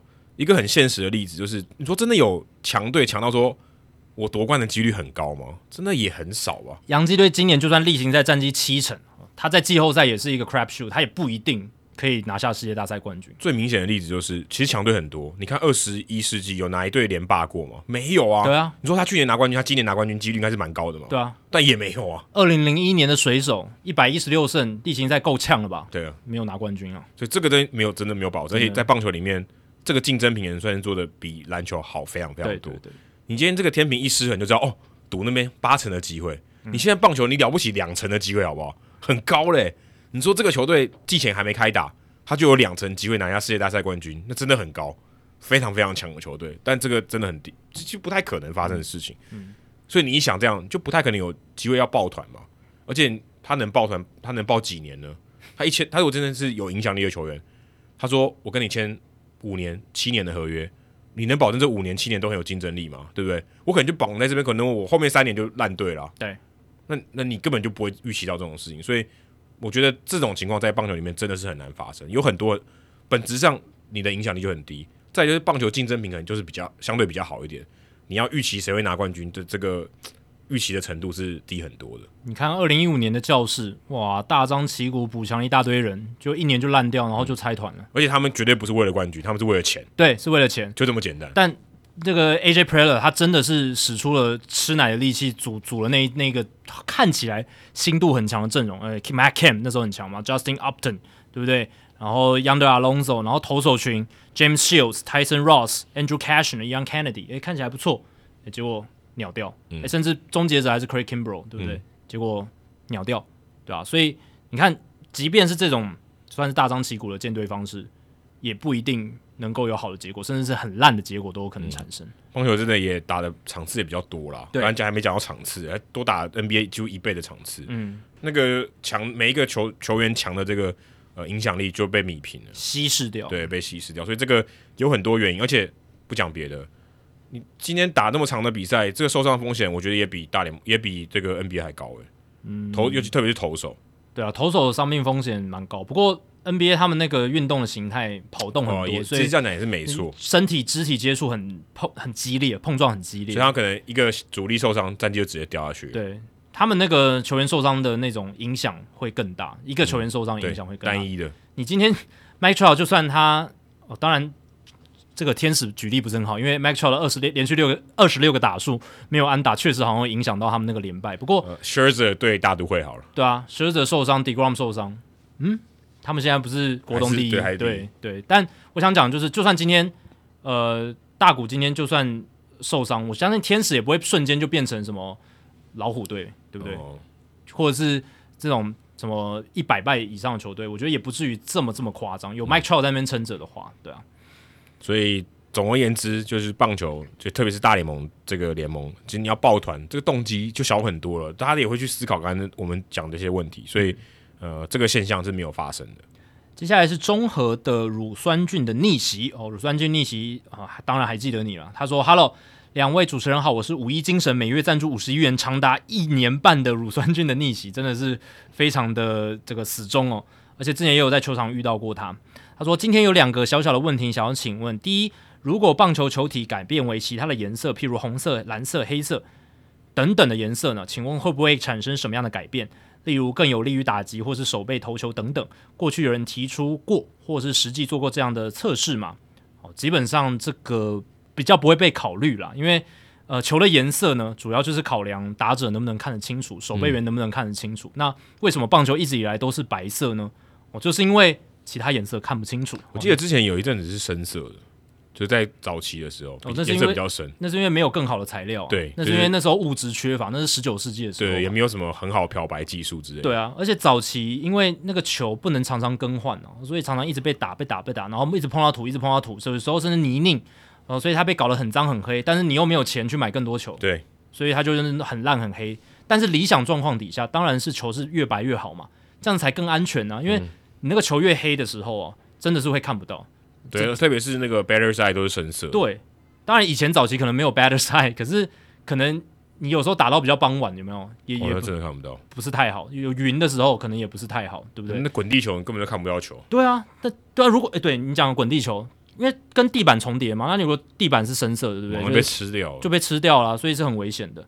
那其实这个主要考量就是打者跟守备员能不能看清楚。那你看现在的棒球为什么这么经常的更替用球？一场。要用九十到一百二十颗嘛？我们之前有讲到，嗯，就是因为怕球变得太黑太脏，打者或防守员看不清楚。那刚刚提到为什么以前会有比较黑的球，就是因为早期的大联盟不常换球，因为物资缺乏的关系。而且球被搞得很烂很黑，不只是看不到的问题而已，它的物理性质也会改变。很烂的球，它基本上不弹，就是很难打远了。所以以前为什么叫死球年代，就是因为这些死球，这些已经烂掉的球。打不远，那打者就只好打内野滚地。我用砍击的方式，我用速度，我用小球，我用触击哦，怎么样上垒，然后怎么样制造推进这样子。所以那时候根本没有什么全垒打。但是后来，诶，活球年代之后，大联盟更频繁的更换这些球哦，然后这些全垒打打打者的养成什么的，然后改变了这样子的情况。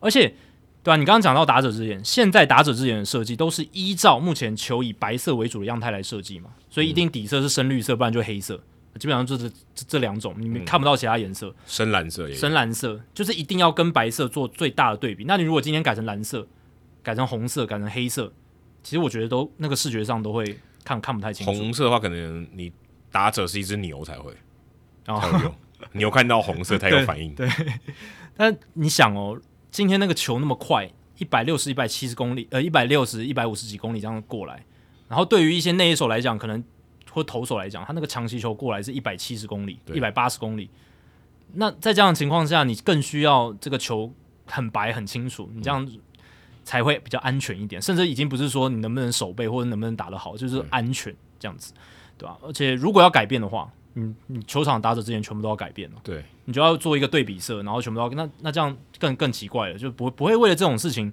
去做这样的改变，而且再再来还有一个训练上会有困难嘛？你从小到大都打白色的球，你如果今天大联盟说我改也改一个颜色，其实也没有任何道理让他改颜色嘛，对吧、啊？那你如果改颜色，那你从小到大的训练都要改变了。只有全垒打大赛的时候丢金球，对，但金球其实也不是完全金的，它有一面也是白的，对。而且他那是表演性质，啊、而且他是全垒打大赛，那当然不太一样。就丢给你打的。对，好，这是第一个问题。那第二个问题是，请问大联盟史上有没有单队单一球季内的复数球员一起争取该球季的全联盟的胜投王、全垒打王或者是救援王等等记录呢？如果有，哦，是否可以挑一件来说说两者之间当季相互竞争的小故事？最后祝节目越做越久，我就可以赞助越久。你应该要赞助其他的方案哦。诶，如果只可以赞助其他的方案，当然是最好的。对。但小额赞助也是 OK 啦，而且它是真的是长期的赞助。那第一个救援王应该不太可能啊，因为救援王经常通常一队就一个，而且而且有互斥啊，互斥啊，对啊，因为救援机会一场就那那一次嘛，就是你如果有的话，你了不起单季一百二十胜好了，嗯，然后你每一场都有救援成功，两个人分六十这样，对啊，而且好就就算六十好像蛮多的，六十蛮多的，但但你不可能每一场都有嘛，对，然后再来就是。嗯，两个投手如果分摊一整季的救援成功次数，然后一个人大概二十次，二十次，不太可能争救援王啊，很无聊啊。你你一个人拿十八十八次救援，先不讲别的好，加上四十次场救援成功，救援王差不多，那你要将近八十次。对，对啊，不太可能嘛，对啊，基本上这个不太可能发生，嗯、因为他有这个条件的限制，不是说你只要一个人表现好就可以的事情，嗯、你还要其他条件配合，而且对吧、啊？如果有分摊，真的次数会很少，不可能到四四五十次。真那超强，代表他可能有将近八十次救援成功、救援的机会。而且救援机会也不一定是你球队表现好，有时候是你打击没有那么好，所以你常常都是低比分的比赛。那、嗯啊、低比分的比赛，老实讲就是 coin flip，就是有时候真的要靠运气。而且说真的，一一年能创造救援成功的救援机会要超过这么多也是很少啊。所以历史记录我记得是 Kira 嘛，对，Kira 好像六十几次吧。我记得对六六十几次是六十二次，在二零零八年创造的，在天使队的时候，对啊，那是历史记录，单季最多除以二，就差不多三十几次。对啊，对啊，对啊，那个是单一投手的救援成功次数啊，嗯、一队当然有更多，可是嗯，通常啊，通通常不会分摊在两个人平均分这样子。嗯、那好，其他的话，我第一时间想到就是二零零一年还有二零零二年响尾蛇队，为什么？因为他们那两年有这个双王牌嘛，Kurt Schilling、Randy Johnson。嗯，哦，Curt Schilling 二十二胜六败，在二零零一年的时候，Randy Johnson 二十一胜六败，这真的是哇一时余亮，真的是基本上同一个时期的名人堂球员。虽然 Schilling 最后没有进名人堂，但基本上也是。他是因为场外因素，对对，不然他早就应该是名人堂。你同一个轮子里面有两个名人堂球员，这个非常可怕。你对，最后他们拿冠军，但也不代表说你有两个名人堂球员，你就一定能拿冠军。是是是是，是，对，但。他两人的在那一年的冠军队占有大大大的因素，而且同时存在真的很很难，对，在最强的时候，最后是 Schilling 拿下胜投王，可是 Randy Johnson 真的是不遑多让，而且你如果去看他的 FIP 或防御率等等，Randy Johnson 乐胜，因为 Randy Johnson 那一年的 FIP 投手独立防御率二点一三，平均每九局只被打零点七支全垒打，K 九值是三点四，BB 九二点六，哦，其实这些数字大部分都比 Curt Schilling 来优异，但 Curt Schilling 他就是因为这个胜投多一场哦，所以拿下了胜投王。嗯、但那一年哦，这两个人各自不断的拿胜投，相信对于球迷来讲哦，是一个很棒的一个体验了。哎，我看一下你这个 Randy Johnson 少他先发一次哦，对啊，如果他那个先发有拿到，搞不好两个人都是二十二胜六败。对然后，但最后两个人是共享了世界大赛 MVP，、嗯、所以这是一个很好的佳话了。Happy ending，真的是 Happy ending，拿了冠军，共享世界大赛 MVP，而且两个人胜投都非常多，这样子。嗯、再来是二零零二年，又是这两个人，然后 Randy Johnson 这次赢了，诶，所以这两个人都有算是分配到嘛。嗯、Randy Johnson 拿下了二零零二年的胜投王，二十四胜五败，Curt Schilling 二十三胜七败。那今年这一年一样是 Randy Johnson 算是投的，我觉得主宰力更好一些，但。Curt Schilling 他一直以来都是控球比 Randy Johnson 更好这样子，嗯、所以两个人各擅胜场，但是都都是同样的优异，都是同样的顶尖。而且这一年最扯的是两个人的三振数都在三百次以上。哦，我现在现在应该不太可能了。之前就是 Gerrit Cole 跟 Justin Verlander 嘛，二零一九年的时候，然后二零零二年这一个就是 Randy Johnson 三百三十四次，然后 Kurt Schilling 三百一十。现在要投到两百六十局，我觉得已经不太可能了，不太可能了啦，对啊，那。再接下来就要讲二零一九年太空人队，因为那一年其实也是在我们节目已经诞生之后的年代。那个时候我们也常常讨论，就是 Justin Verlander 跟 Gerrit Cole，而且就是因为这两个人，然后我们那时候其实有讲到二零零一跟二零零二的 Kurt Schilling 跟 Randy Johnson。那 Verlander 跟 Cole 那一年在二零一九年真的是算逆潮流，那一年他们两个人都拿下至少三百次的三振。现在真的，我觉得这个可能也是最后一次了，可能是最后一次，因为你很难再看到。像 Verlander 跟 Cole 这样的投手了。Verlander 退休之后，我觉得接下来哦，但接下来因为棒球规则会改嘛，就是投手的这个人数限制会越来越少，这个趋势应该会这样。但要投到两百局，我现在觉得真的还是很难，一队要有一个就很难了。未来趋势可能是，就像你前面有提到，更多的可用的先发投手，对，呃，什么六七人的先发轮值这样子。但他可能还是五人轮值，对，但他六七人可以都可以，因为可以先发，发对，不会让一单一先发投手吃那么多局数这样。但 Gerrit Cole 也算是嗯比较少见的这种投手，嗯、就是可能未来也会变成像 Scherzer、Verlander 这种等级的老将这样子。那那一年，呃，Verlander 是二十一胜六败拿下了胜投王嘛，Gerrit Cole 二十胜五败第二名。然后这两人那一年也是不断的在竞争这个胜投这样子。然后最后就是 Justin Verlander 他拿下了这个胜投王，然后最后呃也是拿下了美联的赛扬奖这样子。然后 Gerrit Cole 算是隐恨。但是你如果去看 FIP 或者是这种主宰力数据的话，其实 Gerrit Cole 是更强的。Gerrit Cole 那一年 K 九值十三点八这样子。然后这是投手的部分，打者的话，我有看到嗯两个呃，虽然比较早期的跟大家分享，像一九九一年的游骑兵队那一年的 Rafael Palmero 跟 Julio Franco 哦，他们争取这个打击王，而且呃算是有上新闻有报道的哦。那当然最后是 Julio Franco 拿下来了，他是以三成四一的高打击率拿下了这个。一九九一年美联的打击王，我一九九一年那一年他三十二岁，天哪！我到哦一个世纪之前，嗯，对我小时候打打 MVP baseball 还还可以用它，是啊，打到四十八岁才退休。他不是后来还有去其他独立联盟来打球？对对对，打到五十几岁，非常可怕。那 Palmeiro 那一年是三乘二二打击率，不过季中他们的打击率是非常接近。那当然 Palmeiro 有更好的长打能力，所以他的 OPS 点九二二是比 Julio Franco 的点八八二来的高。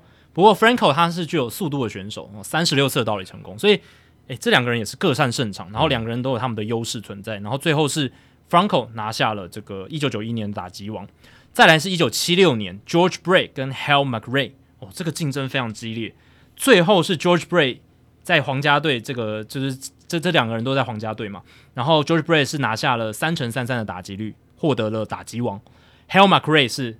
三乘三二，而且这个只有到小数点第三位，如果到后面第四、第五位，搞不好差距更小。对，所以哇，这两个人那一年真的都表现很好，而且他们算是同样形态的选手，他们的上垒率、长打率都蛮接近的。最后是 George Brett 以些微之差胜出，拿下了那一年的打击王。那过程中哦也是非常精彩哦。然后一个 George Brett 那时候还很年轻，二十三岁，Hal McRae 算是有一点呃中生代的，三十岁。哦，最后是。有 George Brett 年纪比较小，拿下一九七六年的这个美联的打击王这样子。哇，这个很强诶、欸，很强很强。你联盟里面有两个，呃，同一队里面有两个几乎可以拿到打击王的，这个很可怕。对，非常可怕。相当于同一是有两个陈杰宪。哦，可以可以可以这样解读。对对啊，对啊，很可怕，非常非常 非常扯。如果有这样的球队，真真的蛮强的。嗯，好，接下来是邦尼酿酒人，这是什么？Wicho 太太。嗯。两位主持人好，我本身是 NBA 金块队的球迷，很少人这样自我介绍。在在这个在大联盟的节目，然后说我是 NBA 金块的球迷。对对，二零二一年 NBA 季后赛，金块遭到太阳队横扫以后，因为不想寄托在其他的球队以以及剩余的赛程，因为他想说下一个赛季还要等到十月，趁这段空窗期还是学看看学看看棒球好了。然后我是从去年的赛季一半开始看到至今。为了想更了解大联盟，在 Podcast 搜寻看看有没有大联盟相关的节目，就找到了 Hito 大联盟啊、哦！我从去年十一月的季后赛开始听，所以还算是蛮新的听众。嗯、那他说第两百六十九集讨论到 PitchCom 对于野手的配置，里面提到说可能会配给二垒、游击还有中外野手啊，因为投手的配球的关系，可能会决定这个球的落点。那这样会让几个位置的球员可以提升接杀或是处理球的机会。我想问，这样会不会影响野手守备的真实价值以及防守奖项的评估？因为如果野手已经大概知道球的落点而做好准备，会不会未来减少守备的美技还有 highlight 还有金手套的含金量？哦，他后面有解释说，关于我的名字是酿酒人队的内野手 Louis Urias，他的绰号是 Wicho。他说这个词也是部分拉丁球员的统称，应该是指就是这个可能就指拉丁球员的意思吧。他说：“抱歉，我的留言比较长，主要是跟背景介绍有关的部分。祝收听长虹。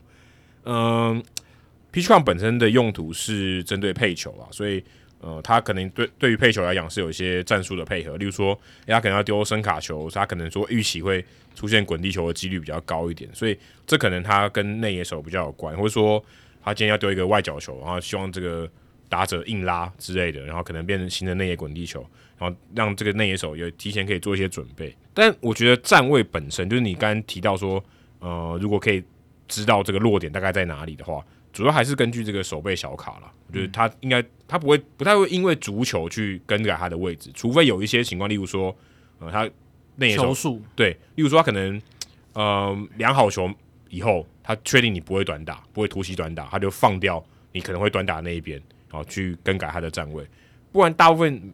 不会每一球每一球去调整你的位置啊，但有些球员他很厉害，他会说，嗯，这个良好球情况之下，投手投变化球几率很高。那因为球比较慢，所以打者有可能是会拉打过来，对，对，对，所以他会往右边。如果是游击手，他可能往右边移，或者外野手往右边移一点点。对，通常都是良好球以后。你说今天零好球到零好一坏，然后就一直去调整，因为他当然必须看会沟通嘛，对，可是他不会不会针对这个去做。但良好球是一个比较特殊的情况，对，内野布阵就是守备布阵，有时候良好球也会做一些比较大的更换。所以我刚刚有特别提到说，良好球是另外一个 case，嗯，但如果其他嗯足球的话，我觉得是比较难，所以大部分还是根据说啊，这个球员习惯会打到哪里啊，他的这个手背小卡上面也告诉你哪一个位置往前几步，往后几步，往左几步，往右几步，通常是这样站位。那另外就是，呃，你说到影响手背的这个真实的价值，呃，其实像大联盟 Statcast 提供的这个 OAA，它其实就提供你一个很好的解答，嗯，因为你站位站在哪里，跟你处理这个球提升的 OAA 是没有直接关系的，对对，所以例如说他可能知道说，诶，你跑动的距离，然后或者说这球这个接杀可能性是多少，那你如果接杀，呃，例如说百分之七十五的接杀几率，你接到的话，你就增加百分之二，就是增加零点二五分。没有接到就是扣零点七五分。对，因为那个几率是根据打者的击球仰角还有击球出速去做运算的。对，对，所以今天如果一个平均值来讲，接杀几率就只有百分之二十五的球，但是被你接到了，你的分数就会很高。对，那今天不管你站哪里，你只要能接到，这你就能得到分数嘛。你没接到，你就是得不到分数。所以这个是他们评量的方式。嗯。所以其实我觉得跟你的站位是没有什么直接关系。那比较多的是看他什么移动的距离啊，他的效率啊，还有他花的时间要多少人接到这个球，或许他可以知道。那像内野手的话，可能还要考虑说，哎、这个这个打者击球抛垒员他的速度啊、来算你的这个 OAA。所以，嗯，我觉得这个站位，如果你站得准，基本上是不会影响你的防守的价值。再就是，我觉得你提到说，呃，减少手背美技的 highlight。对，如果你乍听之下，他如果每一球都接得很轻松，他手背美技会减少吗？可是你要知道，他今天站位，他只是站在一个相对比较高记忆力会发生打到球打到那个位置。但还是代表说，他还是有一定的几率会打到其他比较难接的位置哦。那你有可能就形成美技，嗯，哦，就可能、欸、这球离你比较远，那想办法，如果你接到的话，就是美技。所以这个其实是呃不一定的，就是你美技还是会产生，而不是没有，嗯，只是相对它可能也许它发生的频率会会降低一点。所以这的确也是这样的一个情况，没有错。但是如果你今天手背就是比较好，你产生美技的几率还是比那些呃相对防守能力没那么好的人还是高蛮多的嘛。嗯，这只是你站位上面可能有差别，所以我觉得这个可能是没有什么太大关系。那评估一个野手防守的价值、防守的能力，呃，像我们第两百四十六集访问那个 SIS，现在他在双城队了，Allen 他有提到说，当时 DRS 这些东西，其实这些东西它是一个有机体，它随时都在更新，随时去更改，他们去呃评量一个球员在防守上面的价值，或是他的贡献是多少。所以这个东西其实，呃，我觉得也许以后站位可能也会考虑进去，说，诶，今天他是不是因为站位得到很蛮多优势的？但目前看来，我觉得是还好，而且 highlight 跟守备能力也没有直接相关嘛。嗯，有些球员他可能 highlight 特别多，可是也许他判断就比较差，都在最最后面危险的一刻接到这一球，或者说他今天防守能力很好，他每球都看接起来很轻松，像 Kiermaier，他每球都看起来都接得很轻松，事实际上是很难的，对、啊？所以这种情况也不见得是完全有正相关的。对，我觉得防守美技会不会减少这件事情，应该是还好，因为就像你讲的，呃，就算他有守备布阵，确实。呃，以前可能会穿出去的球，他现在有守备机会。然后，呃，本来看起来可能会像是很难接的球，他可能会变得比较轻松。可是你想哦，有一些球是本来如果你是正常的守卫，没有布阵的情况下，他就是你完全没有守备机会的球，他就这样穿出去，你甚至不会去尝试。但是因为你有守备布阵，有一些球也会变成你本来没有守备机会了，变成有守备机会了，而且还还是很难接，然后你完成了一个不可思议的接杀。对，所以。除了被剥夺的那一种守备美技机会，也有新创造出来的美美技守备机会，可能也许比较少，但是对，也许比较少。被剥夺的可能比那个你真的新创造出来的多。对对，有可能，但是我觉得不会差很大，就或者不会归零了。对，不会不会，我觉得不会差到非常多，因为我觉得新创造出来也蛮多的，因为有很多球是在以前没有守备布阵的时候完全没有守备机会的球，但现在还有机会来去做守备这样子。对，所以评估真实的价值，刚刚我提到，再就是金手套的含金量，这个一直都是一个。呃，蛮有争议的问题嘛，对不对？但现在越来越客观。对，现在越来越客观，但是毕竟还是有些是投票或是看一些数据，所以呃，不完全啊、哦，本来就应该说不完全是客观的，本来还是有一些主观。所以金手套这个东西，嗯，当然随着时空背景啊、哦，越来越针对防守可以有更多量化的数据，但的确金手套的含金量不完全是百分之百客观的。对，我想讲一下就是。其实我觉得啦，就是能够借由 PitchCom，然后让这些选手了解呃配球，然后其实一般在没有 PitchCom 的情况下，选手也大概会知道自己选手自己投手的配球、投捕的一些搭配。他们能够自己依据这些资讯，然后来做出一些站位上的预判，或是第一步的启动，就是他的功力啊。我我觉得这就是他的功力啊。如果他今天这方面表现的很好，这就是他的防守价值啊。所以这不会，我觉得不会有什么负面的影响啊。那今天我们之前讨论的是，呃，防守布阵让 Max Muncy 这种人，哎，感觉守二垒好像也可以，好像、嗯、还可以负担、呃，还可以负担，好像还可以守的可以。对，确实他守二垒，他用防守布阵的关系，让他接近很多他可能传统守卫没办法接触到球的部分，这个是防守布阵有帮他的地方。可是如果今天他在这个防守布阵的帮助底下，也有好坏之分嘛，就是如果他今天呃能够在防守布阵的情况下，范围还是很大，可以处理到更多球，那他也是一个。呃，很好的野手。那他今天如果防守范围还是小，或者他预判的能力比较差，他在防守布阵的情况下，还是有可能会漏掉球。那也也会影响他的守备进阶守备数据。但可能也许差的跟好的这个范围变，这个差距就变小了。就对对对，因为他可能原本跟好的防守球员落差非常大，但是防守布阵的关系让他消弭掉很多他原本接触不到的球。所以他可能考虑的是这个，但是金手套可能就是另外一个等级。对。那我觉得就是，如果能不能预判这个第一步跟预判这个球的来向这种东西，本来就是选手他的功力所在，嗯、他的反应啊，还有他判断说这个打者的特性，对，这些有时候他也不一定要有小卡，对，这样，或者是他本来就是收集的资料够多，他知道当下的情况会发生什么，可能会比较发生什么情况，嗯、这跟他的经验也是很有关系的。最后一题是新装 Vladi。他说：“两位主持人好，先谢谢两位每周能持续带来如此精彩的节目。最近在看比赛的时候，蓝鸟队教练团常常因为主审好球带判决被赶出场。赛后看 Umpire Scorecards 这个推特账号的时候，诶，结果也发现确实有的裁判好坏球判决非常差，甚至这个系列赛对上白袜哦，还出现只有百分之六十四的好球判决正确率。下一场赛前在交换攻守名单的时候，哦，打击教练就被赶出场了。”想请问有没有这种一整个赛季整队选手教练被赶出场次数的冷门统计，或是单季被赶出去次数最多的纪录保持者？再次谢谢两位，并祝节目收听长虹。哦，在这种被驱逐出场的领域里面呢，通常被驱逐出场比较多的还是以总教练和球员为多数了。那其他像这个 Vladi 然后新装 Vladi 他有提到的，像打击教练这一种或投手教练这种要被驱逐出场的情况是少很多的。对，因为其实某某种程度上也不太尊重总教练。啊、呃，对啊，他因为总教练算是要负担全责，对，然后他要算是代表代表整个球球队。对啊，你说要冲出去也是这个曾豪居冲出去，怎么是蔡振宇冲出去？对，好，那 Baseball Reference 上面其实就有总教练被驱逐出场的数据啦，而且单季的和生涯的都有啊。呃，单季最多有五个并列，但是是只有四个总教练，哦，分别是 Bobby Cox、Bill Dalen、John McGraw 还有 Paul Richards。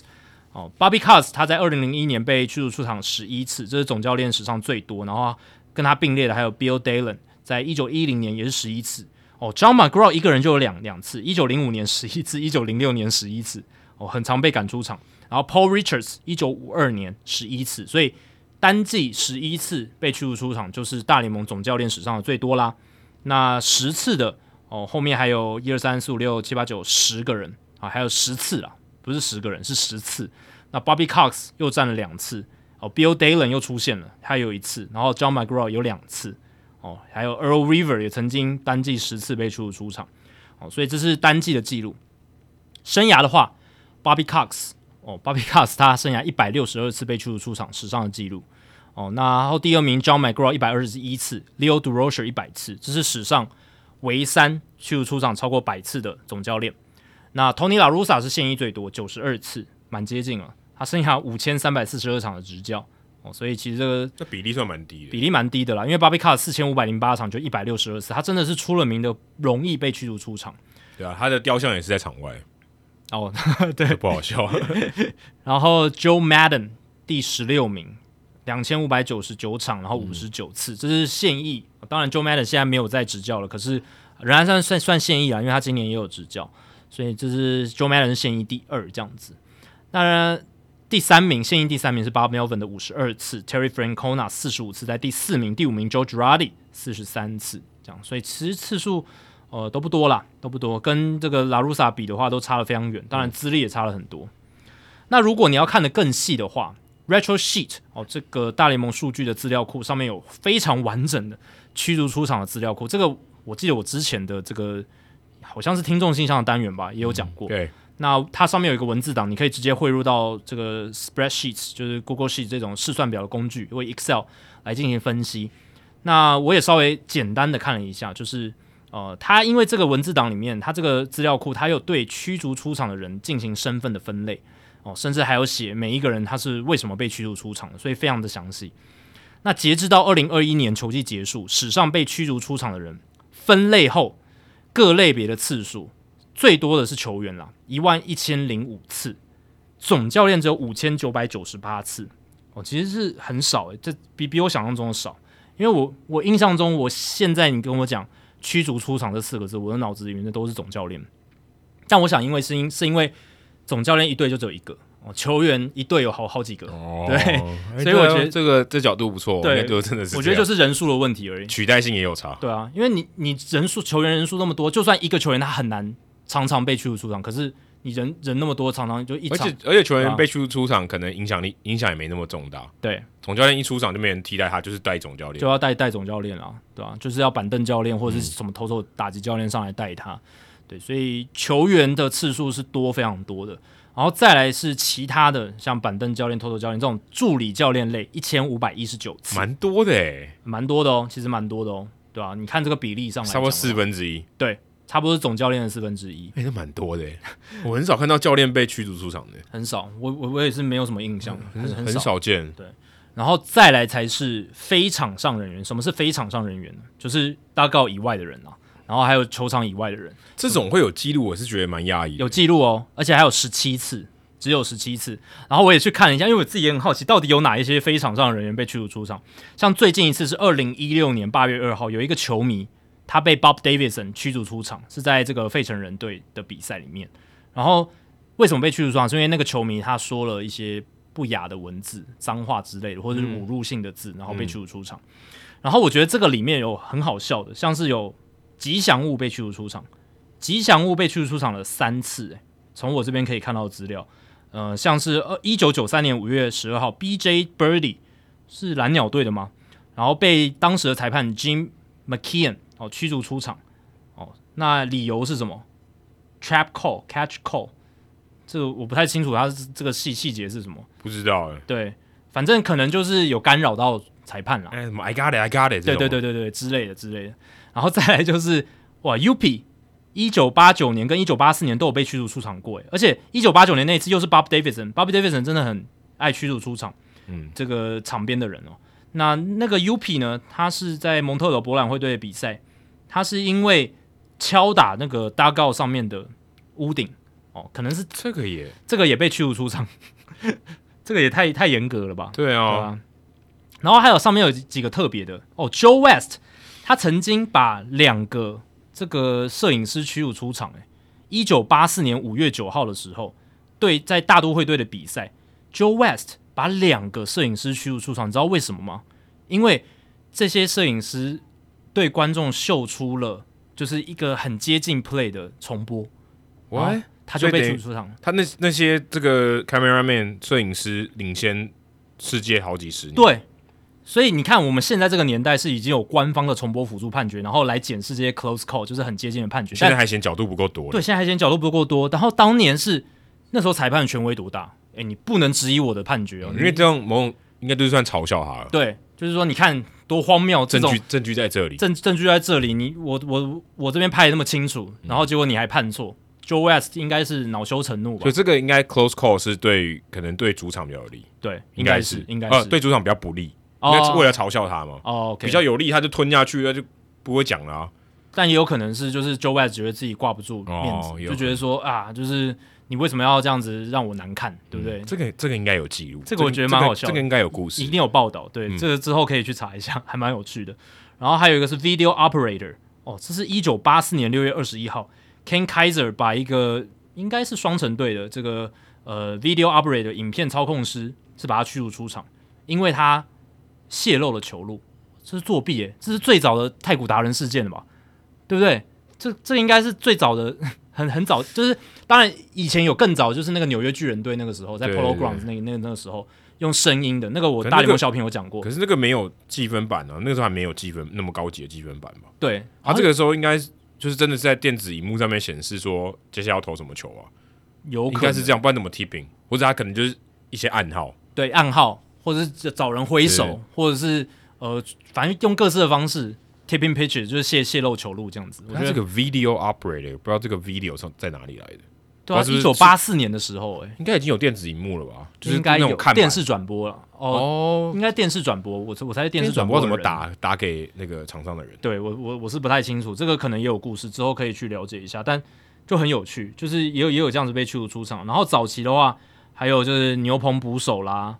然后什么老板的小孩，老板的小孩因为去干扰这个裁判的判决，然后被驱逐出场了。一九四二年，这也蛮正常的啊，这个我觉得还好，就跟他就是一个球迷嘛，Charlie Comiskey，白袜队的老板，对吧、啊？然后还有更早就是球迷啦，球迷球迷这样子，嗯、对，所以还蛮有趣的，十七次，我这个真的，我觉得可以有很多故事。我觉得这个这个数字应该不止十七，有记录下来的十七次，对啊，没没有被记录下来的可能很多，那种什么。呃，干扰场内球的超多的好不好？哦，对了对了，那种也被驱逐出场哦。应该是还是这种不算，应该是被保安人员直接押出去了，那就不是裁判他哦，哦，我我赶你出去。要这个应该是指裁判主审或者是某一个裁判他他有那个驱逐出场。哎、欸，之前是呃，二零二零年是谁把那个在是有一个呃，我们之前有聊过吗？有一个球员在这个观众席看球赛，然后被赶出去。哦，观众席，我记得有啊，观众席被。今年二零二零年不是有一次？哦，你说 Zack Greinke 吗？对啊，他他他他跟人形看板坐在一起啊。对对对，不过我我记得他有有一个球员被赶出去。哦，这我不知道，这我不知道。我记得我记得二零二零年那时候有一次被有一个，但如果有的话，一一定会被记录在这里。我那可能有，但听众如果听到我们这边讲，应该会想起来。因为我记得我们有讨论过这个问题，但应该不是，因为因为是这么近代的，他他应该会有记录下来。我记得就是当时因为都没有观众嘛，然后有人在那边看，然后他讨论什么东西，然后被主审直接赶走。可能就是请出场吧，可能没有那个正式的程序吧，对吧、啊？可能没有这个驱逐出场的程序，对吧、啊？因为早期的可能很多善意的，可是近代的我觉得应该都会抓得到，嗯、而且那个就是球员被驱逐出场啊，这是非场上人员。哦、可是球员他在场外，但他他是球员身份，哦、可能就被归类在球员吧。是是是可能在球员类别里面找得到。OK，那最后一个是防护员，防护员也被驱逐出场过十五次哦，啊，这么少？对，其实蛮少。那跟那个跟教练比，怎么差那么多？对啊，差超多的啊。所以代表说这些一百多，差了一百倍诶。这些替补角色的，嗯，教练、助理教练已经很少了嘛，然后防护员又更少，对啊，防护员又更少。那也补充一下，大联盟史上被驱逐出场次数最多的球员是 Johnny Evers 五十八次，然后 Heiny Zimmerman 四十四次，然后 Jim Piersall 三十六次，Bill Dalen 三十四次，Larry Doyle 三十四次。比较有大家，我刚刚讲的其实都是比较早期的球员，大家比较认识的是 Gary Sheffield 三十三次，嗯、那现役最多的是 Bryce Harper 十六次。那其实这些东西我之前讲过了。那、呃、如果大家对这个驱逐出场有兴趣的话，第二十三集数据单元有介绍史上单场最多被驱逐出场的人次，然后还有第一百七十八集有讲过史上被驱逐出场次数最多的球员和总教练，然后第一百八十一集有聊红人总教练 David Bell 的驱逐出场的记录。哇，几乎是一百集之前了。对啊，所以我这一次做这些这个听众信箱的功课，还有这些这一集节目内容的时候，就是突然感觉到说，哎，我们之前节目的累积真的蛮有用的，真的是。我上网一查，就发现，哎，我们聊这个去除出场真的蛮多次的。我下我决定要公布一个就是奖励办法啊！如果大家以后发现什么记录，然后是我们在节目里面有聊过，先把它贴到社团里面。欸、就这个记录如果发最近有发生新闻，然后你把我们之前提过的哪一集有提过类似的东西，嗯、有相关性的，你贴到社团，我寄给你礼物。哎，这个真的厉害，对吧？对，所以大家如果对这个题目讲，这一次题目讲到驱逐出场有。兴趣的话，第二十三集、一百七十八集、一百八十一集都有聊到，可以再回去听。我刚刚讲最后一题嘛，那是我们在节目准备之前，然后结果我们节目其实就是我们节目录音的前一天哦，又有新的题目进来。台南 Noah Syndergaard 他说：“两位主持人好，首先我要感谢你们将我的问题作为冷知识的题目哦。之前有一集我们把他的这个问题就直接作为了这个冷知识的解答了。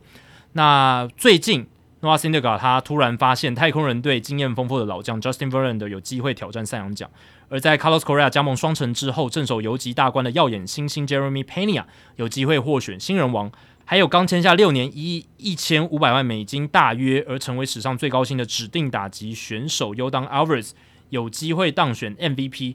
因此，我想问，历史上有没有哪支球队曾经单年包办赛扬奖、新人王以及 MVP？如果有的话，是哪是哪一支球队呢？如果没有，那最近接那最接近的又是哪一支球队？例如说，赛扬奖票选第二名，新人王票选第一名，MVP 票选第一名之类的。啊，第一个问题就是有没有一支球队在某一年单年包办了赛扬、新人、MVP 这三个，就是 BBWAA 美国棒球作家学会的年度大奖呢？答案是没有的，这个是史上没有发生过的。那接近的球队有很多。那最接近的一个球队，其中之一就是二零一九年的太空人。其实不用拉到很远，而且就是我们刚刚有提到一个状况嘛。那那一年是怎么样的情况？赛扬奖是 Justin Verlander，新人王是 Yordan Alvarez。我刚才都重复了，对，跟他题目重复，都有提到 Alex Bregman，他是这个那一年 MVP 票选的第二名，仅次于 Mike Trout。哦，那很厚，那真的很接近，真的非常，这最接近的吧？这就是跟他举例的也蛮像的嘛。嗯、就是某一个奖项第二名，其他两个都是获奖。那大联盟史上有五十五支球队在这三个奖项中拿下了两个，就是在单一年份里面拿下两个 BBWAA 年度大奖。五十五支其实很多，多、哦、非常多。我随便想就想到二零零二年运动家，对，就赛扬奖跟 MVP 就 Tejada 跟 Zero，对，因为两联盟都会颁这个奖，对对，两联盟都会颁。所以蛮多的，两联盟的球队都有机会这样子。那五十五支球队其实是蛮多的。然后，如果你想要听更多补充资讯的话，可以去听第一百三十九集的数据单元，因为那个数据单元基本上就是讲一模一样的事情。嗯，两联盟各自的年度新人王和赛扬奖都来自同一支球队，还有大联盟历史上两联盟年度 MVP 跟赛扬奖都由同一队的球员获得的案例。哦，那一集都有去讲到，所以。这个建议台南的 Noah Syndergaard 可以去回听第一百三十九集。嗯，二零一九年的 Syndergaard 也还算蛮强的。哎，对，啊，还没有开刀之前，二零一九年之后就就就另外一回事情了。没错。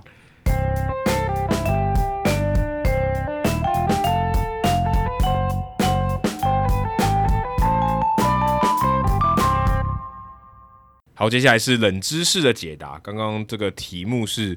啊、uh,，Keith Hernandez 因为这个十七号的背号被大都会退休嘛，所以今天的冷知识呢，就是下列哪一个关于 Keith Hernandez 的叙述是错误的？刚刚 Jacky 猜的是什么？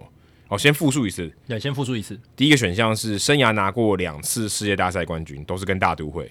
第二个是拥有超过十座的金手套奖。第三个是单拿到单季打击王那一年，他也拿下了国联的 MVP。第四个是单季没有超过二十轰。第五个是江教练的英英文名字也是 Keith。我刚刚是猜二。拥有超过十座金手套，答案是一哦。他的确有拿过，就是世界大赛冠军两次，但其中一次是跟红雀队。哦，OK，对，但是他在大都会比较有名啊，所以他拿下了十一次的金手套。哇，真的很多，很一垒手真的很不容易。然后他在一九七九年拿下了打击王，打击率三成四四，嗯，那年他是 MVP 票选第一名。哦，他也那年他也有拿到金手套，嗯，所以又打击王又金手套，MVP 很难不选他了。对，基本上就是他的囊中物。对，但他那一年的全垒打只有十一支而已。嗯，啊、哦，他生涯也没有任何一个球季单季全垒打超过二十支的，最多就是一九八七年十八支而已。嗯、哦，所以其实没有很多。他十七年的生涯只有一百六十二支全垒打，哦，所以他的长打火力是没有那么好的。就中枪，中枪偏短。对，然后之前我跟江教练转播的时候，那时候我就想说，诶，他大都会球迷，他的英文名字也叫 Keith，是因为 Keith Hernandez 吗？是吗？他不是，不是哦。OK，我就问，我第一次跟他播的时候我就问这个。Oh, OK，然后是 Keith Van Horn，是以前篮网队的球员。Oh, OK OK，因为我想说，江教练在他看篮看，在他看棒球的时候，Keith Hernandez 应该算蛮强的。对啊，可是可能呃。在在江教在江教练看棒球的时候，Keith Hernandez 应该蛮强，可是那时候他应该还没有还不是大都会球迷。哦，因为他最他最强的时候大概就是一九八零年代嘛，江教练那时候才还不到十岁，太小了，年纪太小了，对对对，嗯、但是他那时候应该有在看棒球，只是不是大都会球迷而已。嗯，对我看了一下，就是 Keith Hernandez 拿 MVP 的那一年，那一年 OPS 就是国联 OPS 最高的其实是 Dave Kingman，哦，就是我们刚才讲。未来人，未来人，对，因为我们那时候讲为什么他是未来人，因为他很早就是这种三纯数据的打者，三振非常多，然后只打全垒打。那一年，Dave Kingman 他挥了四十八支全垒打，是大联盟的全垒打王，不只是国联。然后 OPS 点九五六，可是你知道他在 MVP 票选第几名吗？第十一名。哎，居然还有获得 MVP 票选，也不错啦。所以你就知道那个年代真的长打相对来讲比较不受重视哦，反倒是十一轰，然后打击率最高的这个 Keith Hernandez 拿下了打击王。当然。Dave Kingman 没有什么防守价值，对，然后 Keith Hernandez 防守价值很高，可是你说会差到这个 MVP 票选十名，哇，这个真的对 Dave Kingman 来讲有一点不太公平。如果从我们现在的角度来看的话，现在来看，而且那一年 Hernandez 他也提出四十八支二垒安打，我跟刚好跟 Kingman 的全垒打数一样多。对，Kingman 是用全垒打抵他的二垒安打，不过他那一年也有十一支三垒安打，很夸张哎。对，就是很全面的表现啊。所以十一支三垒安打很夸张哎。我觉得 Hernandez 能拿下那个奖也算是实至名归啦，也算是没有，就是不不是那种太侥幸。对，他那年 WAR 值也是有七点六，对吧？嗯、那你如果去看 Dave Kingman，Dave Kingman，我看一下他的这个那一年的。WAR 值的话是只有四点一，因为他防守跟跑垒太糟、哦、所以嗯，给 Keith Hernandez 也算合理。只是我只是觉得他的排名真的很低啊，以他的打击成绩，而且 Hernandez 才守一垒，所以他的 WAR 值已经被拉低了一些。对啊，对啊，对啊，对啊。好，接下来进行本周的人物来讲单元，Adam 这个礼拜要介绍谁？哦，要今天要介绍的一个是，也是跟小熊队有关，跟张张跟江教练算有关吗？嗯、也算有吧。对啊，他也带过小熊啊。而且说真的，这个人长得有点像江教练。哎、欸，有哦，有哦，有一点，有一点，有一点像哦，有一点，有一点。那其实这个这个人在我们的社团里面有人分享过了，他叫做 Fabian de Hoyos。那我我看到他的这个故事，其实就想到 Andy Warhol 说的，每一个人都有在他这人生在世都有成名的十五分钟。那这个 Fabian，我觉得他就是这个很好的一个代表人物。他在六月二十九号美国时间，因为芝加哥小熊队的转播单位让他一系成名。那他是谁呢？他就是场边的球童，嗯，哦，那他其实算是警卫兼球童啦。他大概是一个应该是三十几岁的男子啊。然后因为这个当时的小熊转播单位呢，他因为他算是处理了一个界外球，然后没有漏掉，然后小熊的转播单位就在下面写说 Fabian 就是他的名字，然后是现在的守备率是百分之百，就比较有趣的一种呈现方式。重点是重点是今这只有今年球季，他就已经处理七十四个球了。嗯，所以其实也还蛮厉害的。下面有补充说，这个数据非常的就是不正式，对。但是七十四次他一次都没有漏掉，其实也不容易耶，不容易啊，不容易。只是我不知道这个七十四是他们真的有在算，还是他们用一个夸饰法的数字。我不太确定，对，但有可能，我觉得有可能，有可能是真的，但是当然有可能是真的，但是百分之百就是一点零零零零，我觉得应该是真的。对啦，对，因为他如果漏掉的话，就大家可能觉得哦没什么，嗯，但是你要知道他，因为他在左外野，所以小熊队的 Wrigley Field 的左外野其实是一个很窄很窄的，对对，那个反弹是很多的，对，所以其实他是很不好接的，因为如果你想他的这个界外区离他的这个边线是很很远的话，它反弹其实你可以处相对好处理，就是观众席的那个墙跟边线很近。不好处理，对，很近的话就不好处理，因为它反弹的话，你可能就很多都进到场内，嗯、所以你要很小心。而且他他通常都坐在椅子上嘛，所以球一打过来，他先把椅子放掉，然后去站起来去接那个球。而且有时候外野手冲过来，你也要去闪他。对，所以其实真的还蛮厉害的。然后那场比赛六月二十九号，他就反正都处理很多球，然后他这个转播单位带到他的时候，他处理完一个球，他还比一个四，老子今天已经处理四颗了。然后，然后，帅然后大家就就他就爆红了，就 go viral 了。那天晚上都炸，那天晚上都炸锅。对，甚至连台湾的球迷都知道他了。而且据说他是在第二局的时候，这个就炸锅了。所以他因为他戴好像戴智慧型手表，嗯，然后他的朋友一直传讯息给他，他想说现在是怎样，就爆，突然就在球场内他就爆红了。哦，对，所以还蛮有趣的。然后他说他当天他的女朋友在旁边，在 Murphy's 这个酒吧旁边，就是 Wrigley Field 旁边的这个酒吧。看球，然后旁边还跟他搭讪说：“哎、欸，你认识这个人吗？”哦，他说：“你知道这个人，这个球童是谁吗？Fabian 是谁？”我说：“哦，当然知道啊，那是她男朋友这样子，就还蛮有趣的。而且，呃，这个我们之前在两百二十三集的 RBVS Shirt 这个小熊队的算什么？呃，非官方 T 恤设计上啊、也有帮他做了一件 T 恤。为什么当时会做这件 T 恤？因为真的很红嘛，啊、嗯，就一夕爆红。而且当时这个呃，这个转播单位拍的时候。后面还有一个女球迷哦，拿了一个看板，就写说 Fabian is an All Star，就是他是明星球员。嗯，然后 RBVS Shirt 就做了一件 Fabian is an All Star 的这件 T 恤送给他，嗯，然后拍了一张对的照片。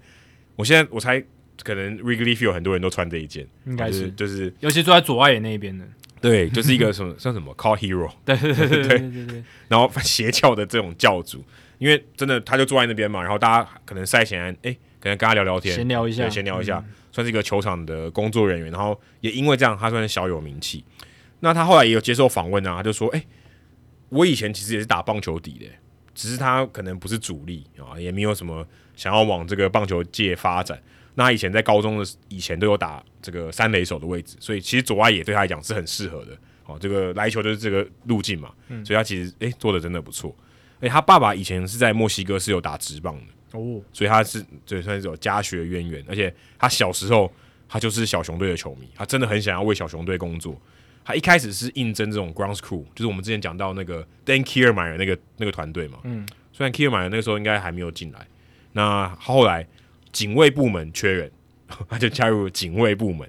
但是因为呃警卫部门就是做那种呃，例如说门口管制啊，不要让这些闲杂人等进来，或是管好这些入口这样子。那当时因为二零二一年疫情的关系，所以他们取消了球童，哦，就没有在外聘球童这样。因为球童通常是有点像是给学生啊，或是小朋友去做的，像我们之前介绍那个 Teddy Kramer、嗯、这种比较呃有点慈善性质或是给人家打工用的，并不是说他是一个 full time 的工作。但是因为这个 Fabian 他是警卫，那时候人力不够啊，好，那我来当球童，嗯、还是坐在那个左外野边线的地方，自己戴一个手套，我在那边接。但他其实一开始他并没有戴手套，是因为他原本要处理 Chris Bryant 的一个算强袭球，他想要空手去接，差点把他手指给打断。然后他说这样不行啊，我还是如果真的要坐在那边，我还是自己准备一个手套比较好。嗯，所以他开始有这个手套，所以才有这个表现的机会。而且他也说，他其实在之前二零零八、二零一二、二零一四都投过履历，一直到二零一八年他才真正拿到。小熊队这个警卫的工作，嗯，他真的是很喜欢很喜欢小熊队，所以他很想要在小熊队的球场里面可以工作，这样就还蛮有趣的。那不知道今年的明星赛会不会邀请他哦？如果今年但是在 Dodger Stadium，搞不好可以邀请他去当这个界外的球童，也算是上半季的话题人物啊。我觉得如果能够促成这件事，算是美事一桩。对，反正他也没差嘛。对，道奇队，我想主办单位应该也蛮乐意的。对啊，对啊，对啊。哎，找他去坐在这边当一个明星球童啊，也会蛮有趣的。对。而且你刚才有讲到他做左外也有带 Apple Watch，我就想到说，会不会以后有球队用球童来做暗号作品？哎，有可能哎。对啊，传传讯息就。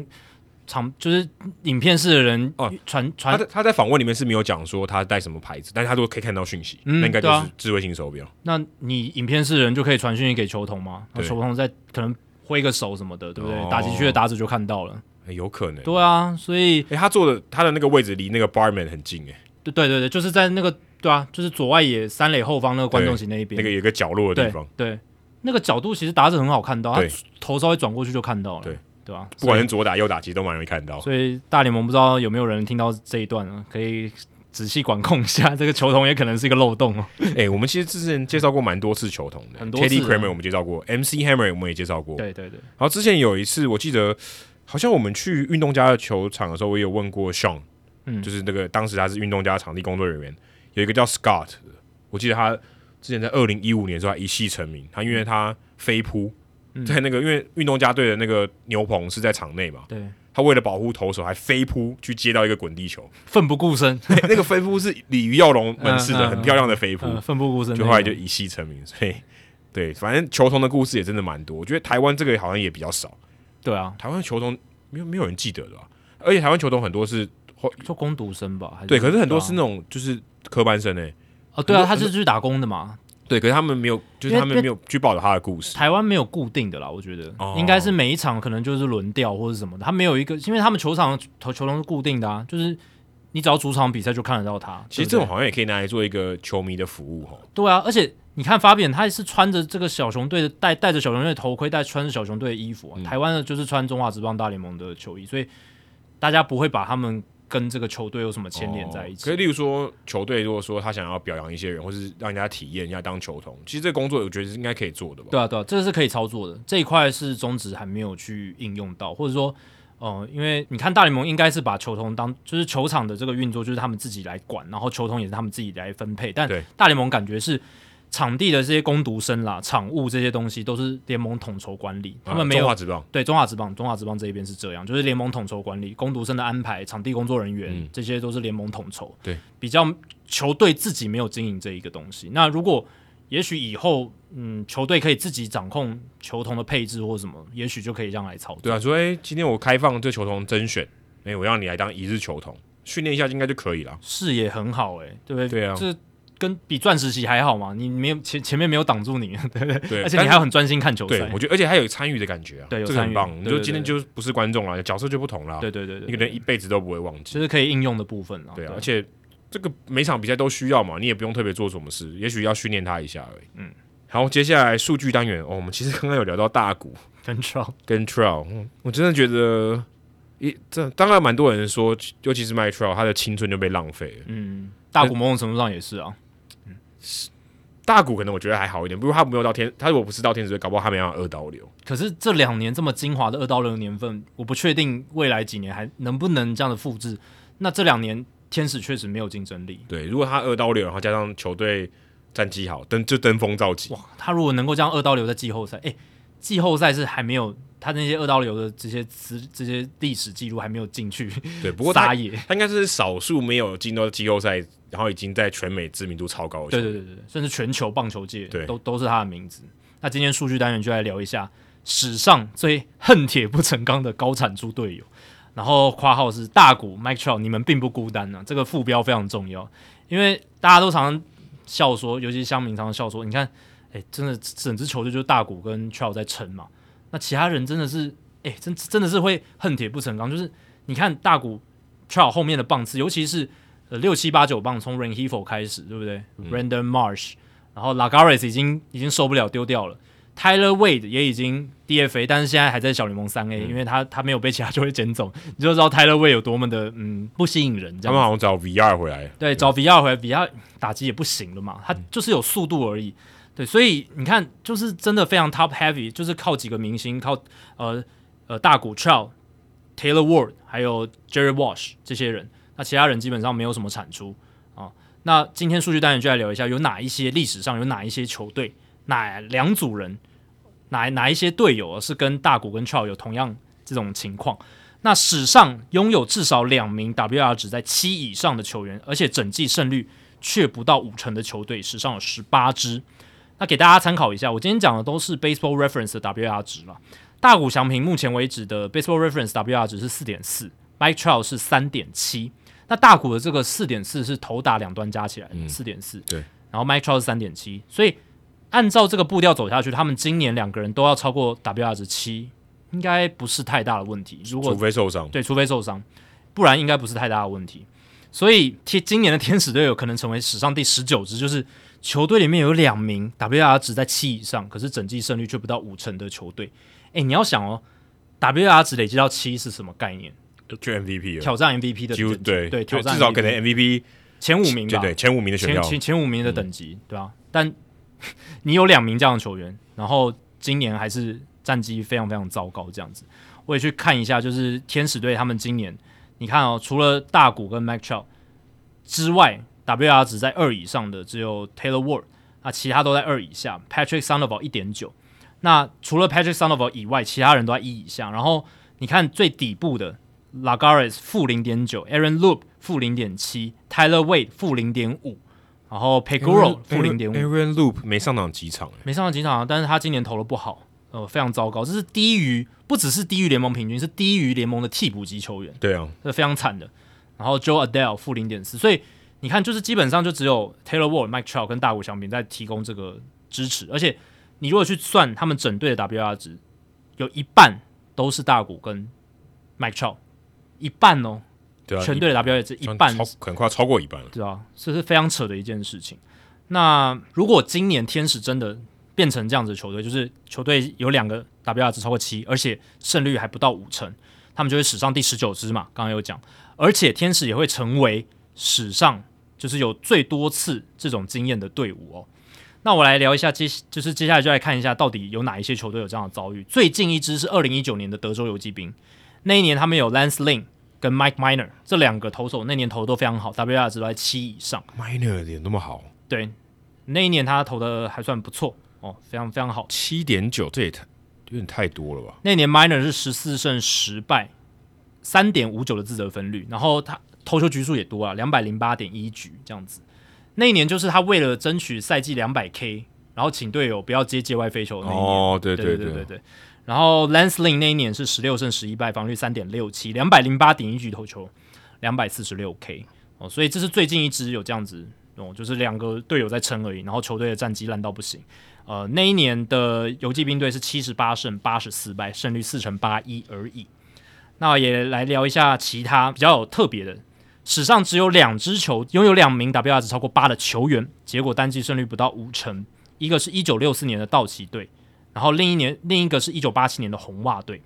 一九六四年的道奇队，Don Drysdale WR 值八点三，Willie Davis WR 值八点三。哦，结果球队的胜率是不到五成的。那一年他们是八十胜八十二败，差一点点，差一点点，差一胜，四成九四的胜率。然后再来就是一九八七的红袜队，Wade Boggs 八点三的 WR 值。Roger Clemens 九点四的 WR 值，基本上就两个名人堂球员啊，两个名人堂啊。结果这个红袜队那一年七十八胜八十四败，胜率只有四成八一。OK，对，其实对啊，那一年其实跟这个今年的天使蛮像的，因为对大谷也算一个投手嘛，对不对？对。那红袜队那年 Roger Clemens 那么强，然后 Boggs 打击那么好，诶，结果球队还是表现不佳。那史上只有一支球队。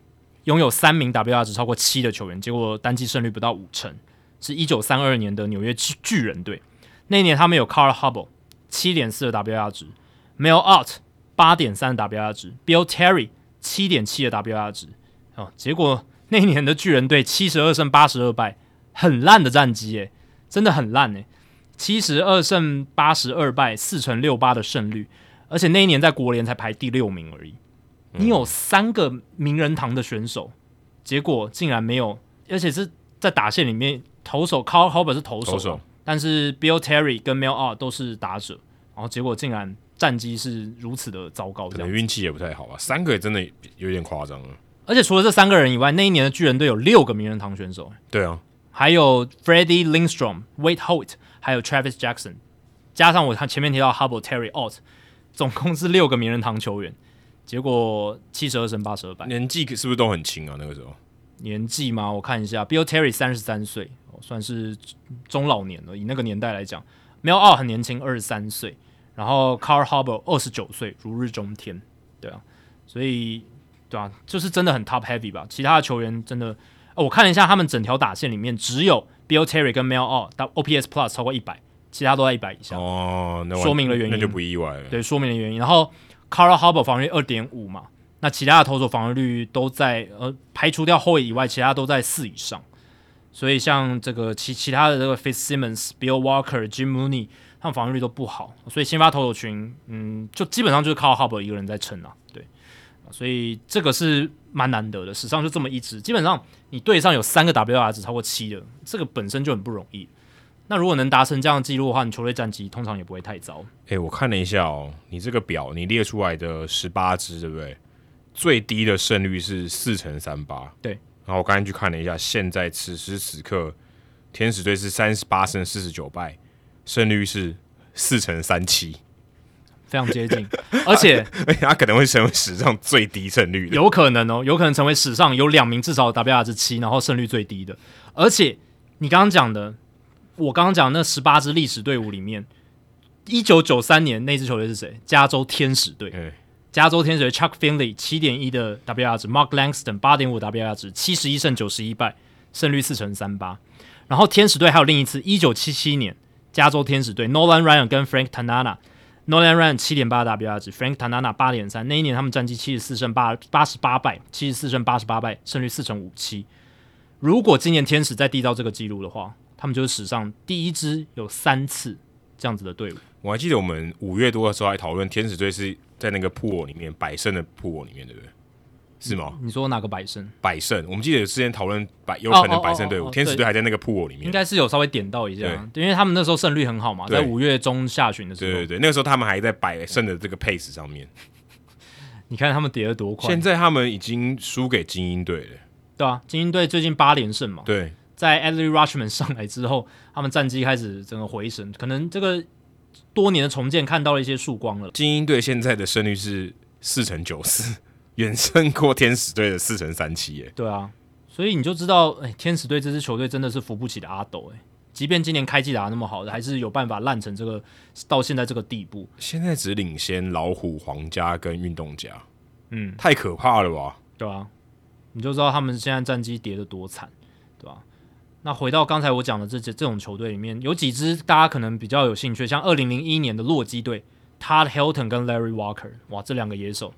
这 WR 值都七点八，但是那一年洛基队战绩只有七十三胜八十九败，也是相当接近的。至少 Helton 也蛮有机会名人堂的。对啊，这是其其实也都不错。然后像一九九二年小熊队，为什么他们是 Lovable Loser 可爱的输家？你看那一年他们有 Greg Maddux，WR 值九点四，Ryne Sandberg 这个野手端表现很好，七点八 WR 值和战绩七十八胜八十四败，嗯，也是名人两个名人堂球员。对，胜少败多哦，然后。一九九六年的纽约大都会队，Bernard Gilkey 还有 Lance Johnson，哦，这两个也 WR 值都在七以上，可是他们战绩七十一胜九十一败，跟一九九三年的加州天使并列哦，史上有两位至少 WR 值超过七，但是胜率最低的队伍。所以现在我们就观察有没有机会再低于这个胜率。对，现在就看今年的天使有没有打 有没有办法打破这个记录了。哦，如果能打破这个记录，也是蛮扯的。而且照理来讲，他们如果健康，会让他们一直打。对啊，所以他们要累积 WR 值应该是相对容易的，而且我觉得有机会两个人又打像打 NBA 有可能就不让他们打了，就热射时间、热射赛季可能就让他们休息比较多，休息比较多。对，但棒球比较不会这样。对对，而且他们要争取更高的薪水。Mike Trout 不用了，但大谷要。那你看这两个球员今年甚至有可能挑战，maybe 也就也许下半季状况好一点，两个人都超过八，对不对？那就成为史上第三支了，就是。你单一球队有两个人超过八的达标值，然后搞不好 Mike Trout 是 MVP，对啊，然后大谷翔平拿赛扬，但我觉得大谷的 MVP 几率更高。对，然后没有，可是如果大谷拿 MVP，他就不会拿赛扬了。哎，难说，不一定哦，有可能。今年大谷是有机会来看看试试看赛扬奖的哦。即便他是六人先发轮子，他投球局数比较少，但是他如果下半季够呛的话，他现在其实整体数据是很好的，很好的啊，蛮可怕的。有没有可能？对啊，赛扬奖加 MVP 有没有？如果你同时有赛扬奖也有 MVP，然后你的胜率还没有超过五成，这没办法，那也蛮糗的。你不知道这个球队怎么救了，而且他们甚至还可以创下这个最低胜率的记录嘛，对不对？就是在这个榜里面。对啊，到底所以天使现在真的是哇，真的是恨铁不成钢啊，只能这样用这五个字来形容。就是也是输到一个传奇。